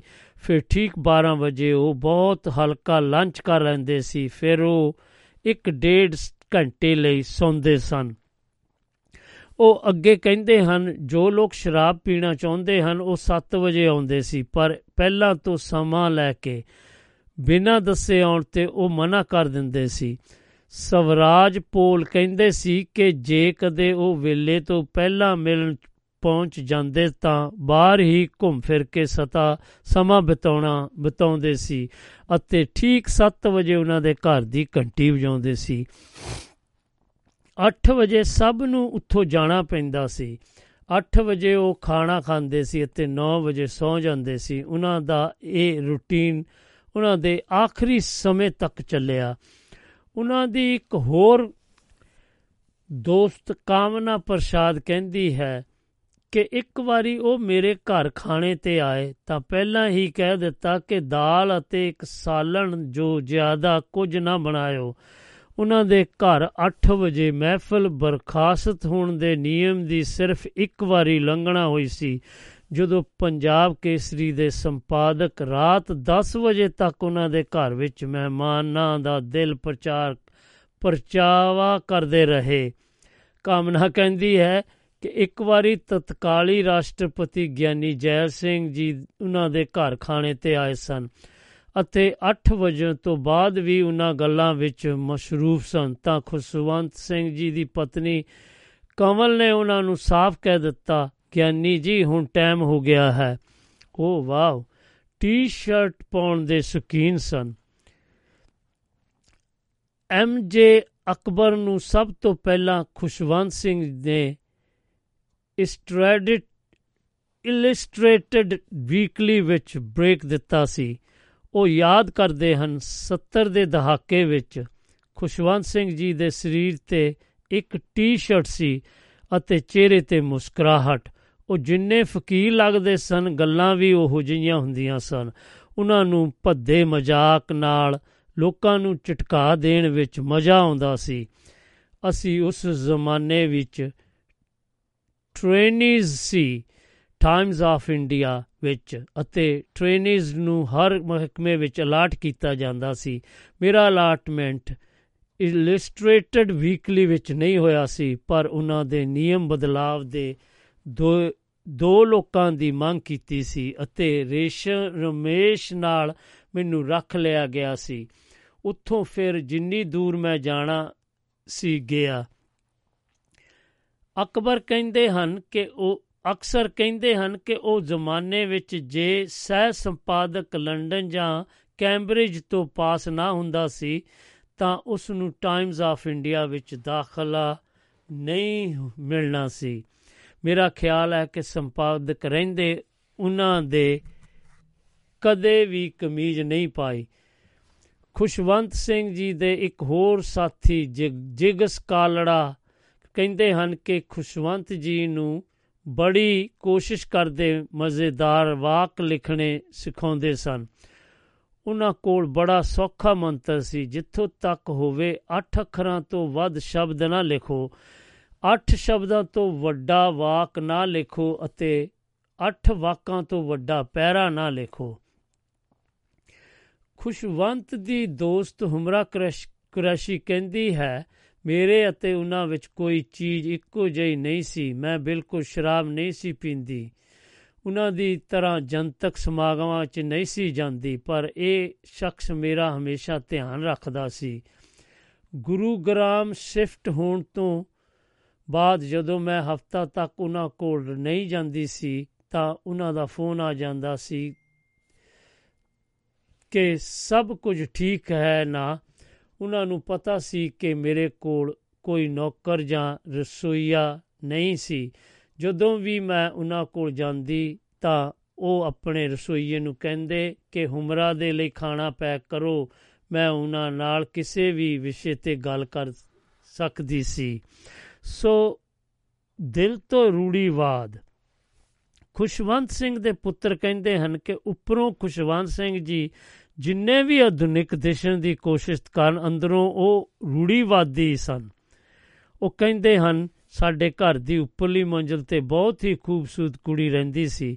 ਉਹ ਇੱਕ ਅਫਗਾਨ ਡਿਪਲੋਮੈਟ ਦੀ ਕੁੜੀ ਸੀ। ਅਸੀਂ ਦੋਵੇਂ ਇੱਕ ਦੂਜੇ ਵੱਲ ਖਿੱਚ ਮਹਿਸੂਸ ਕਰਦੇ ਸੀ। ਜਦੋਂ ਵੀ ਉਸ ਦੇ ਮਾਪੇ ਬਾਹਰ ਜਾਂਦੇ, ਉਹ ਮੈਨੂੰ ਫੋਨ ਕਰ ਦਿੰਦੀ ਸੀ ਅਤੇ ਮੈਂ ਉਸ ਦੇ ਘਰ ਪਹੁੰਚ ਜਾਂਦਾ ਸੀ। ਉਹ ਵੀ ਕਦੇ-ਕਦੇ ਮੇਰੇ ਪਾਸ ਆ ਜਾਂਦੀ ਸੀ। ਉਸ ਦਾ ਇਸ ਤਰ੍ਹਾਂ ਸਾਡੇ ਘਰ ਆਉਣਾ ਮੇਰੇ ਪਿਤਾ ਤੋਂ ਲੁਕਿਆ ਨਹੀਂ ਸੀ। ਉਹਨਾਂ ਝਿੜਕਿਆਂ ਵੀ ਨਹੀਂ ਕਿ ਜੇ ਕਿਸੇ ਦਿਨ ਫੜੇਗਾ ਤਾਂ ਕੁੜੀ ਦੇ ਪਿਤਾ ਨੂੰ ਜਿੰਦਾ ਨਹੀਂ ਛੱਡਣਗੇ। ਰਾਹੁਲ ਕਹਿੰਦੇ ਹਨ, ਰੱਬ ਤੇ ਵਿਸ਼ਵਾਸ ਨਾ ਹੋਣ ਤੇ ਬਾਵਜੂਦ ਉਹਨਾਂ ਨੂੰ ਆਪਣੀ ਸਿੱਖ ਪਛਾਣ ਤੇ ਵੀ ਮਾਣ ਸੀ। ਜਦੋਂ ਮੈਂ ਆਪਣੇ ਕੇਸ ਕਟਵਾ ਦਿੱਤੇ ਤਾਂ ਉਹ ਮੇਰੇ ਨਾਲ ਬਹੁਤ ਨਾਰਾਜ਼ ਹੋਏ। ਪਰ ਇਸ ਸਭ ਦੇ ਬਾਵਜੂਦ ਉਹਨਾਂ ਦਾ ਕਿਸੇ ਰਸਮ ਜਾਂ ਪੂਜਾ ਪਾਠ ਵਿੱਚ ਵਿਸ਼ਵਾਸ ਨਹੀਂ ਸੀ ਅਤੇ ਜੋਤਿਸ਼ ਨੂੰ ਬੇਕਾਰ ਸਮਝਦੇ ਸਨ। ਸੋ ਇਹ ਤਾਂ ਸੀਗਾ ਜੀ ਉਹਨਾਂ ਦੀਆਂ ਗੱਲਾਂ। ਉਹਨਾਂ ਦੀ ਸ਼ਖਸੀਅਤ ਦੇ ਬਹੁਤ ਰੂਪ ਸਨ। ਉਰਦੂ ਸ਼ਾਇਰੀ, ਇਤਿਹਾਸ ਅਤੇ ਕੁਦਰਤ ਦੇ ਮਿਜਾਜ਼ ਵੱਲ ਉਹਨਾਂ ਦੀ ਦਿਲਚਸਪੀ, ਉਹਨਾਂ ਦੇ ਲਤੀਫੇ ਅਤੇ ਉਹਨਾਂ ਦੀ ਹਾਜ਼ਰੀ ਜਵਾਬੀ ਅਤੇ ਉਹਨਾਂ ਦੀ ਅਸਾਧਾਰਨ ਸ਼ਕਤੀ ਉਹਨਾਂ ਨੂੰ ਭੀੜ ਤੋਂ ਵੀ ਵੱਖ ਕਰਦੀ ਸੀ। ਆਪਣੀ ਜ਼ਿੰਦਗੀ ਦੇ ਅਖੀਰਲੇ ਦਿਨਾਂ ਤੱਕ ਉਹ ਜਵਾਦਿਲ ਬਣੇ ਰਹੇ। ਜਦੋਂ ਜਦੋਂ, ਹਾਂਜੀ। ਹਾਂਜੀ। ਹਾਂਜੀ ਜਦੋਂ ਉਹ 90 ਸਾਲ ਦੇ ਹੋਏ ਤਾਂ BBC ਨੇ ਉਹਨਾਂ ਤੋਂ ਪੁੱਛਿਆ ਸੀ ਕਿ ਕੀ ਹੁਣ ਵੀ ਕੁਝ ਕਰਨ ਦੀ ਤਮੰਨਾ ਹੈ ਤਾਂ ਉਹਨਾਂ ਦਾ ਜਵਾਬ ਸੀ ਤਮੰਨਾ ਤਾਂ ਬਹੁਤ ਰਹਿੰਦੀ ਹੈ ਦਿਲ ਵਿੱਚ ਕਿਤੇ ਖਤਮ ਹੁੰਦੀ ਹੀ ਨਹੀਂ।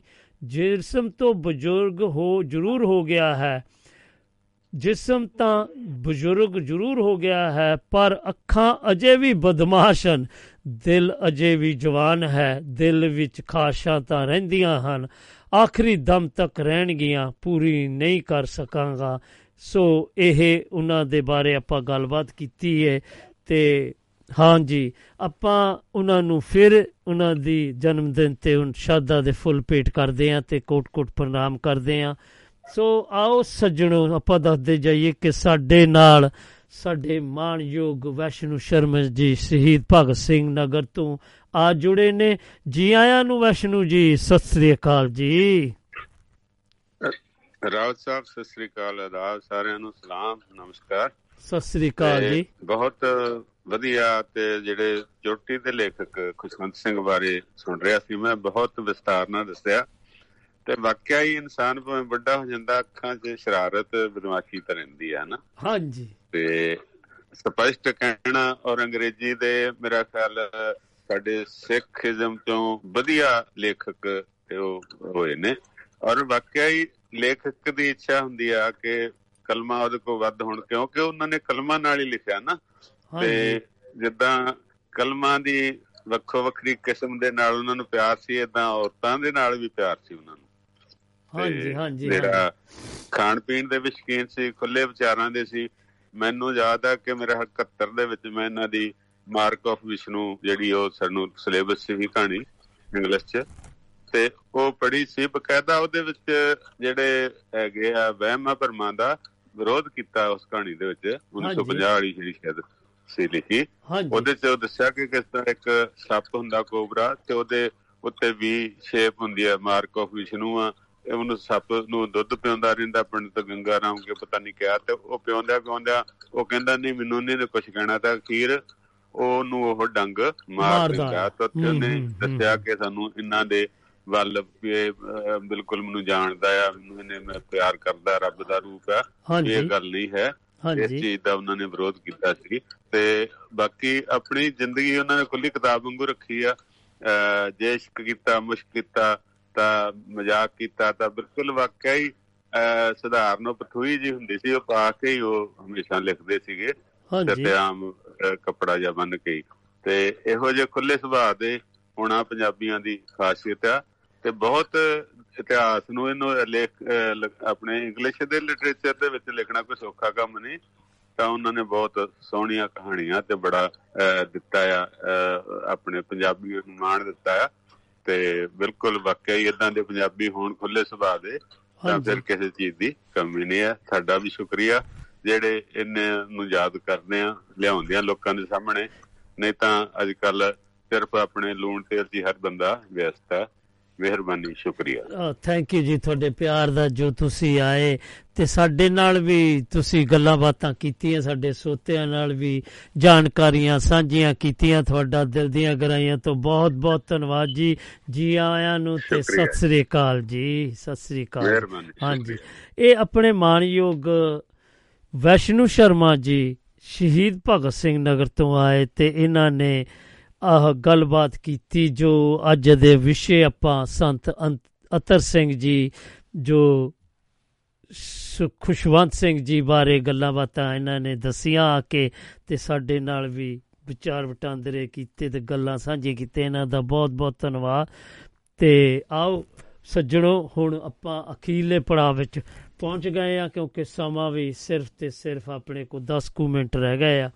ਸੋ ਆਪਾਂ ਦੱਸਦੇ ਜਾਈਏ ਕਿ ਆਪਾਂ ਗੱਲਬਾਤ ਕਰਾਂਗੇ ਕਲਪਨਾ ਚਾਵਲਾ, ਜਿਨ੍ਹਾਂ ਦੀ ਕੱਲ ਬਰਸੀ ਮਨਾਈ ਜਾ ਰਹੀ ਹੈ ਤੇ ਆਪਾਂ ਉਹਨਾਂ ਨੂੰ ਗੱਲਾਂ ਬਾਤਾਂ ਕਰ, ਉਹਨਾਂ ਦੀਆਂ ਸਾਂਝੀਆਂ ਕਰਕੇ ਤੇ ਉਹਨਾਂ ਨੂੰ ਆਪਾਂ ਸ਼ਰਧਾ ਦੇ ਫੁੱਲ ਭੇਟ ਕਰਾਂਗੇ ਤੇ ਕੋਟ-ਕੋਟ ਪ੍ਰਣਾਮ ਵੀ ਕਰਾਂਗੇ। ਸੋ ਉਹਨਾਂ ਦੀ ਜ਼ਿੰਦਗੀ ਬਾਰੇ ਗੱਲਬਾਤ ਕਰ ਰਹੀਏ ਕਲਪਨਾ ਚਾਵਲਾ ਇੱਕ ਭਾਰਤੀ ਅਮਰੀਕੀ ਅਤੇ ਪੁਲਾੜ ਯਾਤਰੀ ਸ਼ਟਲ ਮਿਸ਼ਨ ਵਿੱਚ ਮਾਹਰ ਸੀ ਅਤੇ ਉਹ ਪੁਲਾੜ ਵਿੱਚ ਜਾਣ ਵਾਲੀ ਭਾਰਤੀ ਮੂਲ ਦੀ ਪਹਿਲੀ ਔਰਤ ਸੀ। ਉਸਨੇ ਪਹਿਲੀ ਵਾਰ ਸਪੇਸ ਸ਼ਟਲ ਕੋਲੰਬੀਆ ਤੇ ਇੱਕ ਮਿਸ਼ਨ ਸਪੈਸ਼ਲਿਸਟ ਅਤੇ primary robot arm arm operator ਵਜੋਂ ਉਡਾਨ ਭਰੀ। 203 ਵਿੱਚ ਕਲਪਨਾ ਉਹਨਾਂ ਸੱਤ ਚਾਲਕ ਦਲਾਂ ਦੇ ਮੈਂਬਰਾਂ ਵਿੱਚੋਂ ਇੱਕ ਸੀ ਜੋ ਕੋਲੰਬੀਆ ਪੁਲਾੜ ਯਾਨ ਦੁਰਘਟਨਾ ਵਿੱਚ ਮਾਰੇ ਗਏ ਸਨ।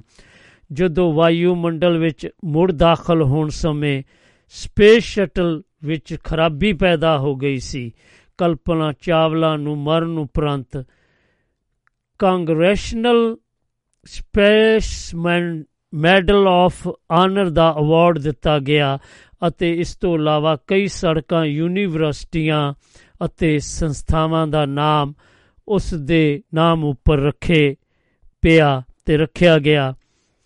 ਸੋ ਇਹਨਾਂ ਦਾ ਜਨਮ ਸੀ ਜੋ ਉਹ ਕਲਪਨਾ ਚਾਵਲਾ ਦਾ ਜਨਮ ਕਰਨਾਲ, ਹਰਿਆਣਾ, ਭਾਰਤ ਵਿੱਚ ਇੱਕ ਹਿੰਦੂ ਪਰਿਵਾਰ ਵਿੱਚ, ਹਿੰਦੂ ਪੰਜਾਬੀ ਭਾਰਤੀ ਪਰਿਵਾਰ ਵਿੱਚ 17 ਮਾਰਚ 1962 ਨੂੰ ਹੋਇਆ ਸੀ, ਪਰ ਉਸ ਦੀ ਦਫ਼ਤਰੀ ਜਨਮ ਤਰੀਕ ਬਦਲ ਕੇ 1 ਜੁਲਾਈ 1961 ਦੇ ਦਿੱਤੀ ਸੀ ਤਾਂ ਕਿ ਉਹ 10ਵੀਂ ਦੇ ਇਮਤਿਹਾਨ ਦੇਣ ਲਈ ਯੋਗ ਹੋ ਸਕੇ। ਬਚਪਨ ਵਿੱਚ ਕਲਪਨਾ ਨੂੰ ਹਵਾਈ ਜਹਾਜ਼ਾਂ ਦੀਆਂ ਤਸਵੀਰਾਂ ਬਣਾਉਣ ਵਿੱਚ ਬਹੁਤ ਦਿਲਚਸਪੀ ਸੀ। ਪੰਜਾਬ ਇੰਜੀਨੀਅਰਿੰਗ ਕਾਲਜ ਨਾਭਾ ਤੋਂ ਉਸਨੇ ਜਹਾਜ਼ਰਾਨੀ ਇੰਜੀਨੀਅਰਿੰਗ ਵਿੱਚ ਬੈਚਲਰ ਆਫ ਇੰਜੀਨੀਅਰਿੰਗ ਦੀ ਡਿਗਰੀ ਹਾਸਲ ਕੀਤੀ ਅਤੇ ਇਸ ਪਿੱਛੋਂ 1982 ਵਿੱਚ ਉਹ ਅਮਰੀਕਾ ਚਲੀ ਗਈ। ਜਿੱਥੇ ਉਸਨੇ ਆਰਲਿੰਗਟਨ ਦੀ ਟੈਕਸਸ ਦੀ ਯੂਨੀਵਰਸਿਟੀ ਤੋਂ 1984 ਵਿੱਚ ਐਰੋਸਪੇਸ ਇੰਜੀਨੀਅਰਿੰਗ ਵਿੱਚ ਮਾਸਟਰ ਆਫ ਸਾਇੰਸ ਦੀ ਡਿਗਰੀ ਹਾਸਲ ਕੀਤੀ। ਅੱਗੇ ਜਾ ਕੇ ਉਸਨੇ ਕੋਲੋਰਾਡੋ ਬਾਉਲਡਰ ਦੀ ਯੂਨੀਵਰਸਿਟੀ ਤੋਂ 1986 ਵਿੱਚ ਐਰੋਸਪੇਸ ਇੰਜੀਨੀਅਰਿੰਗ ਵਿੱਚ ਦੂਜੀ ਮਾਸਟਰ ਡਿਗਰੀ ਅਤੇ 1988 ਵਿੱਚ ਪੀ ਡੀ ਦੀ ਡਿਗਰੀ ਪੂਰੀ ਕੀਤੀ। 1988 ਵਿੱਚ ਉਸਨੇ ਨਾਸਾ ਵਿੱਚ ਕੰਮ ਕਰਨਾ ਸ਼ੁਰੂ ਕੀਤਾ, ਜਿੱਥੇ ਉਸਨੇ ਵੀ ਸਟੋਲ ਦੇ ਸਕਲਪਾ ਉੱਪਰ computer, computational fluid ਡਾਇਨੈਸ dynamics CFD research ਕੀਤੀ। 1993 ਵਿੱਚ ਉਹ ਉਸਨੇ ਓਵਰਸੈਟ ਮੈਡਰਸ ਇੰਕ ਵਿੱਚ ਉਪ ਪ੍ਰਧਾਨ ਅਤੇ ਰਿਸਰਚ ਸਾਇੰਸ ਦੇ ਤੌਰ ਤੇ ਕੰਮ ਕਰਨਾ ਸ਼ੁਰੂ ਕੀਤਾ। ਕਲਪਨਾ ਕਲਪਨਾ ਨੂੰ ਹਵਾਈ ਜਹਾਜ਼ਾਂ ਅਤੇ ਗਲਾਈਡਰਾਂ ਵਿੱਚ ਫਲਾਈਟ ਨਿਰਦੇਸ਼ਕ ਦਾ ਸਰਟੀਫਿਕੇਟ ਅਤੇ ਇੱਕ ਜਾਂ ਵਧੇਰੇ ਇੰਜਣਾਂ ਵਾਲੇ ਹਵਾਈ ਜਹਾਜ਼ਾਂ, ਸਮੁੰਦਰੀ ਜਹਾਜ਼ਾਂ ਅਤੇ ਗਲਾਈਡਰਾਂ ਵਿੱਚ ਵਪਾਰਕ ਪਾਇਲਟਾਂ ਲਾਇਸੈਂਸ ਹਾਸਲ ਸੀ। ਅਪ੍ਰੈਲ 1991 ਵਿੱਚ ਇੱਕ ਅਮਰੀਕੀ ਨਾਗਰਿਕ ਬਣਨ ਪਿੱਛੋਂ ਕਲਪਨਾ ਨੇ ਨਾਸਾ ਐਸਟ੍ਰੋਨਾਟ ਕਾਰਪਸ ਲਈ ਅਰਜ਼ੀ ਦਿੱਤੀ। ਉਹ ਇਸ ਕਾਰਪਸ ਵਿੱਚ ਮਾਰਚ 1995 ਵਿੱਚ ਸ਼ਾਮਲ ਹੋਈ ਅਤੇ 1996 ਵਿੱਚ ਉਸ ਨੂੰ ਉਸ ਦੀ ਪਹਿਲੀ ਡਾਣ ਭਰਨ ਲਈ ਚੁਣਿਆ ਗਿਆ। ਪਹਿਲਾ ਪੁਲਾੜ ਮਿਸ਼ਨ ਉਸ ਦਾ ਪੁਲਾੜ ਮਿਸ਼ਨ 2 ਮਈ 1997 ਵਿੱਚ ਸ਼ੁਰੂ ਹੋਇਆ। ਉਹ ਸਪੈਸ਼ਲ ਸਟਲ ਕੋਲੰਬੀਆ ਐਸਟੀਐਸ 87 ਦੇ 6 ਖਲੋਗ ਵਿਗਿਆਨੀਆਂ ਦੇ ਮੈਂਬਰਾਂ ਵਿੱਚੋਂ ਇੱਕ ਸੀ। ਕਲਪਨਾ ਪੁਲਾੜ ਵਿੱਚ ਉਡਾਨ ਭਰਨ ਵਾਲੀ ਪਹਿਲੀ ਭਾਰਤੀ ਔਰਤ ਸੀ। ਉਸਨੇ ਇਹ ਸ਼ਬਦ ਖਲੋਗ ਦੀ ਭਾਰਤੀ ਭਾਰਹੀਣਤਾ ਵਿੱਚ ਜਾ ਕੇ ਕਹੇ ਸਨ, ਤੁਸੀਂ ਸਿਰਫ ਤੁਸੀਂ ਸਿਰਫ ਤੁਹਾਡੀ ਸਮਝ ਹੋ। ਪਹਿਲਾਂ ਆਪਣੇ ਪਹਿਲੇ ਮਿਸ਼ਨ ਉੱਪਰ ਕਲਪਨਾ ਨੇ ਧਰਤੀ ਦੇ 252 ਚੱਕਰਾਂ ਵਿੱਚ 10.4 ਮਿਲੀਅਨ ਮੀਲ ਦਾ ਸਫ਼ਰ ਤੈਅ ਕੀਤਾ, ਜਿਸ ਵਿੱਚ ਉਹ 375 372 ਘੰਟੇ ਕਹਿਣ ਦਾ ਭਾਵ 15 ਦਿਨ ਅਤੇ 12 ਘੰਟੇ ਉਹ ਸਫ਼ਰ ਵਿੱਚ ਰਹੀ। ਐਸਟੀਐਸ 87 ਦੇ ਦੌਰਾਨ ਉਸਨੇ ਖਗੋਲ ਵਿੱਚ ਇੱਕ ਸਪਾਰਟਨ ਉਪਗ੍ਰਹਿ ਛੱਡਿਆ, ਜਿਹੜਾ ਕਿ ਖਰਾਬ ਹੋ ਗਿਆ, ਜਿਸ ਦੇ ਕਾਰਨ ਵਿਸਟਨ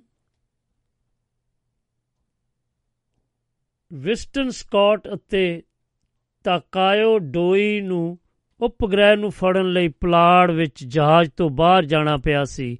ਨਾਸਾ ਦੀ 5 ਮਹੀਨਿਆਂ ਦੀ ਜਾਂਚ ਪੜਤਾਲ ਤੋਂ ਪਿੱਛੋਂ ਉਸ ਨੂੰ ਦੋਸ਼ ਮੁਕਤ ਕਰ ਦਿੱਤਾ ਗਿਆ।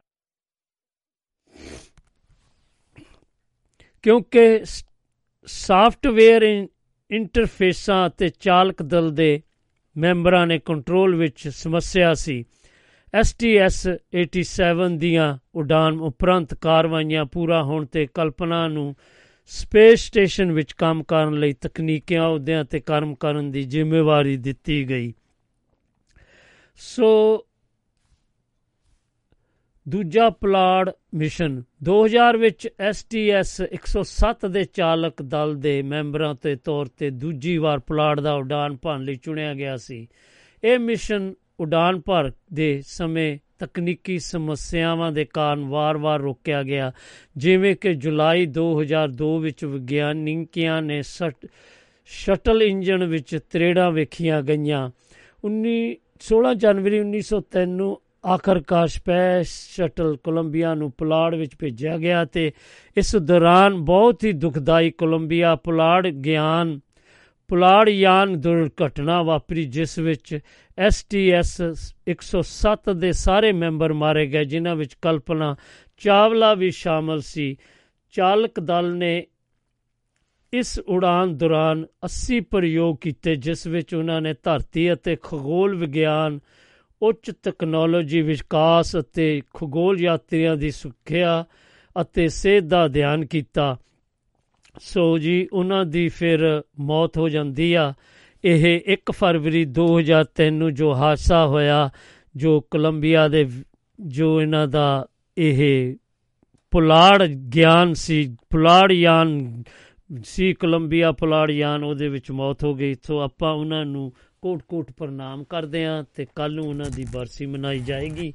ਸੋ ਆਪਾਂ ਕਿਹਾ ਕਿ ਅੱਜ ਉਹਨਾਂ ਨੂੰ ਯਾਦ ਆਪਾਂ ਦੱਸਦੇ ਜਾਈਏ ਕਿ ਸਾਡੇ ਕੋ ਵੀ ਸਮਾਂ ਸਮਾਪਤੀ ਹੋਣ ਵਾਲੀ ਹੈ। ਸੋ ਕੋਈ ਸੱਜਣ ਜੀ ਸਾਨੂੰ ਪਤਾ ਨਹੀਂ, ਸੁਨੇਹਾ ਭੇਜ ਰਹੇ ਸੀ। ਲਓ ਫੇ ਆਪਾਂ ਉਹਦਾ ਸੁਨੇਹਾ ਪੜ੍ਹੀਏ।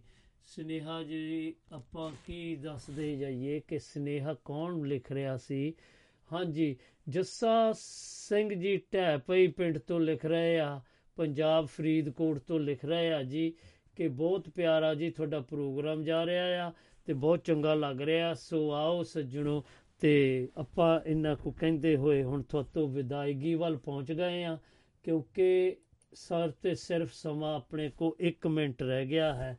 ਸੋ ਆਓ ਸੱਜਣੋ, ਜੇਕਰ ਸਨੇਹ ਪੜ ਹੋ ਗਏ ਆ ਤੇ ਦੇਖੀਏ ਫਿਰ ਹੁਣ ਕੀ ਹੋ ਰਿਹਾ ਹੈ ਅੱਗੇ। ਸੋ ਹਾਂਜੀ, ਸਾਨੂੰ ਆਪਣੇ ਸਤਕਾਰਯੋਗ ਕੁਵੈਤ ਦੀ ਧਰਤੀ ਤੋਂ ਆਪਣੇ ਲਸ਼ਕਰੀ ਰਾਮ ਜੱਖੂ ਜੀ ਵੀ ਲਿਖ ਰਹੇ ਆ ਕਿ ਭਾਜੀ ਸਤਿ ਸ੍ਰੀ ਅਕਾਲ ਤੇ ਸਰੋਤਿਆਂ ਨੂੰ ਵੀ ਸਤਿ ਸ੍ਰੀ ਅਕਾਲ। ਤੁਹਾਡਾ ਪ੍ਰੋਗਰਾਮ ਸੁਣ ਰਿਹਾ ਹਾਂ। ਬਿਲਕੁਲ ਠੀਕ ਠਾਕ ਤੇ ਵਧੀਆ ਚੱਲ ਰਿਹਾ। ਬਹੁਤ ਹੀ ਵਧੀਆ ਢੰਗ ਨਾਲ ਪ੍ਰਭਾਵਸ਼ਾਲੀ ਵਿਚਾਰ ਰੱਖੇ ਹਨ ਜੀ। ਮੇਰੀ ਹਾਜ਼ਰੀ ਪ੍ਰਵਾਨ ਕਰਨਾ ਜੁਗ ਜੁਗ ਜੀਵੋ। ਥੈਂਕ ਯੂ ਜੀ ਤੁਹਾਡੇ ਪਿਆਰ ਦਾ। ਲਸ਼ਕਰੀ ਰਾਮ ਜੀ, ਇੰਨਾ ਕੋ ਕਹਿੰਦੇ ਹੋਏ ਅਸੀਂ ਹੁਣ ਤੁਹਾਤੋਂ ਫਿਰ ਇਜਾਜ਼ਤ ਲੈਨੇ ਆ ਤੇ ਸ਼ੁਭ ਕਾਮਨਾ ਦੇਣ ਦਾ ਵੀ ਤੁਹਾਡੇ ਲਈ ਬਹੁਤ ਬਹੁਤ ਧੰਨਵਾਦ ਜੀ। ਤੁਸੀਂ ਹਮੇਸ਼ਾ ਹੱਸਦੇ ਵਸਦੇ ਰਹੋ। ਤੁਹਾਡੇ ਹੌਸਲੇ ਨਾਲ ਹੀ ਸਾਡੇ ਸੀ ਤੁਰੇ ਫਿਰਦੇ ਆ ਸੋ ਆਓ ਸੱਜਣੋ, ਅੱਜ ਦਾ ਪ੍ਰੋਗਰਾਮ ਤੁਹਾਨੂੰ ਕਿਹੋ ਜਿਹਾ ਲੱਗਾ ਤੇ ਤੁਸੀਂ ਆ ਕੇ ਜਰੂਰ ਇਸ ਦੀ ਫੀਡਬੈਕ ਦਿਆ ਕਰੋ। ਸੋ ਇੰਨਾ ਕੋ ਕਹਿੰਦਾ ਹੋਇਆ ਮੈਂ ਤੁਹਾਤੋਂ ਹੁਣ ਵਿਦਾ ਲੈਣਾ ਹੈ ਤੇ ਸਾਰੇ ਹੀ ਭਰਾਵਾਂ ਨੂੰ ਸਤਿ ਸ੍ਰੀ ਅਕਾਲ, ਆਦਾਬ ਤੇ ਨਮਸਕਾਰ ਜੀ ਤੇ ਰੱਬ ਰਾਖਾ ਜੀ। ਤੇ ਮਿਲਦੇ ਆ ਫਿਰ ਇੱਕ ਹੋਰ ਨਵੀਂ ਮੁਲਾਕਾਤ ਨਾਲ। ਕੱਲ ਨੂੰ ਗੀਤ ਸੰਗੀਤ ਮੰਚ ਉੱਤੇ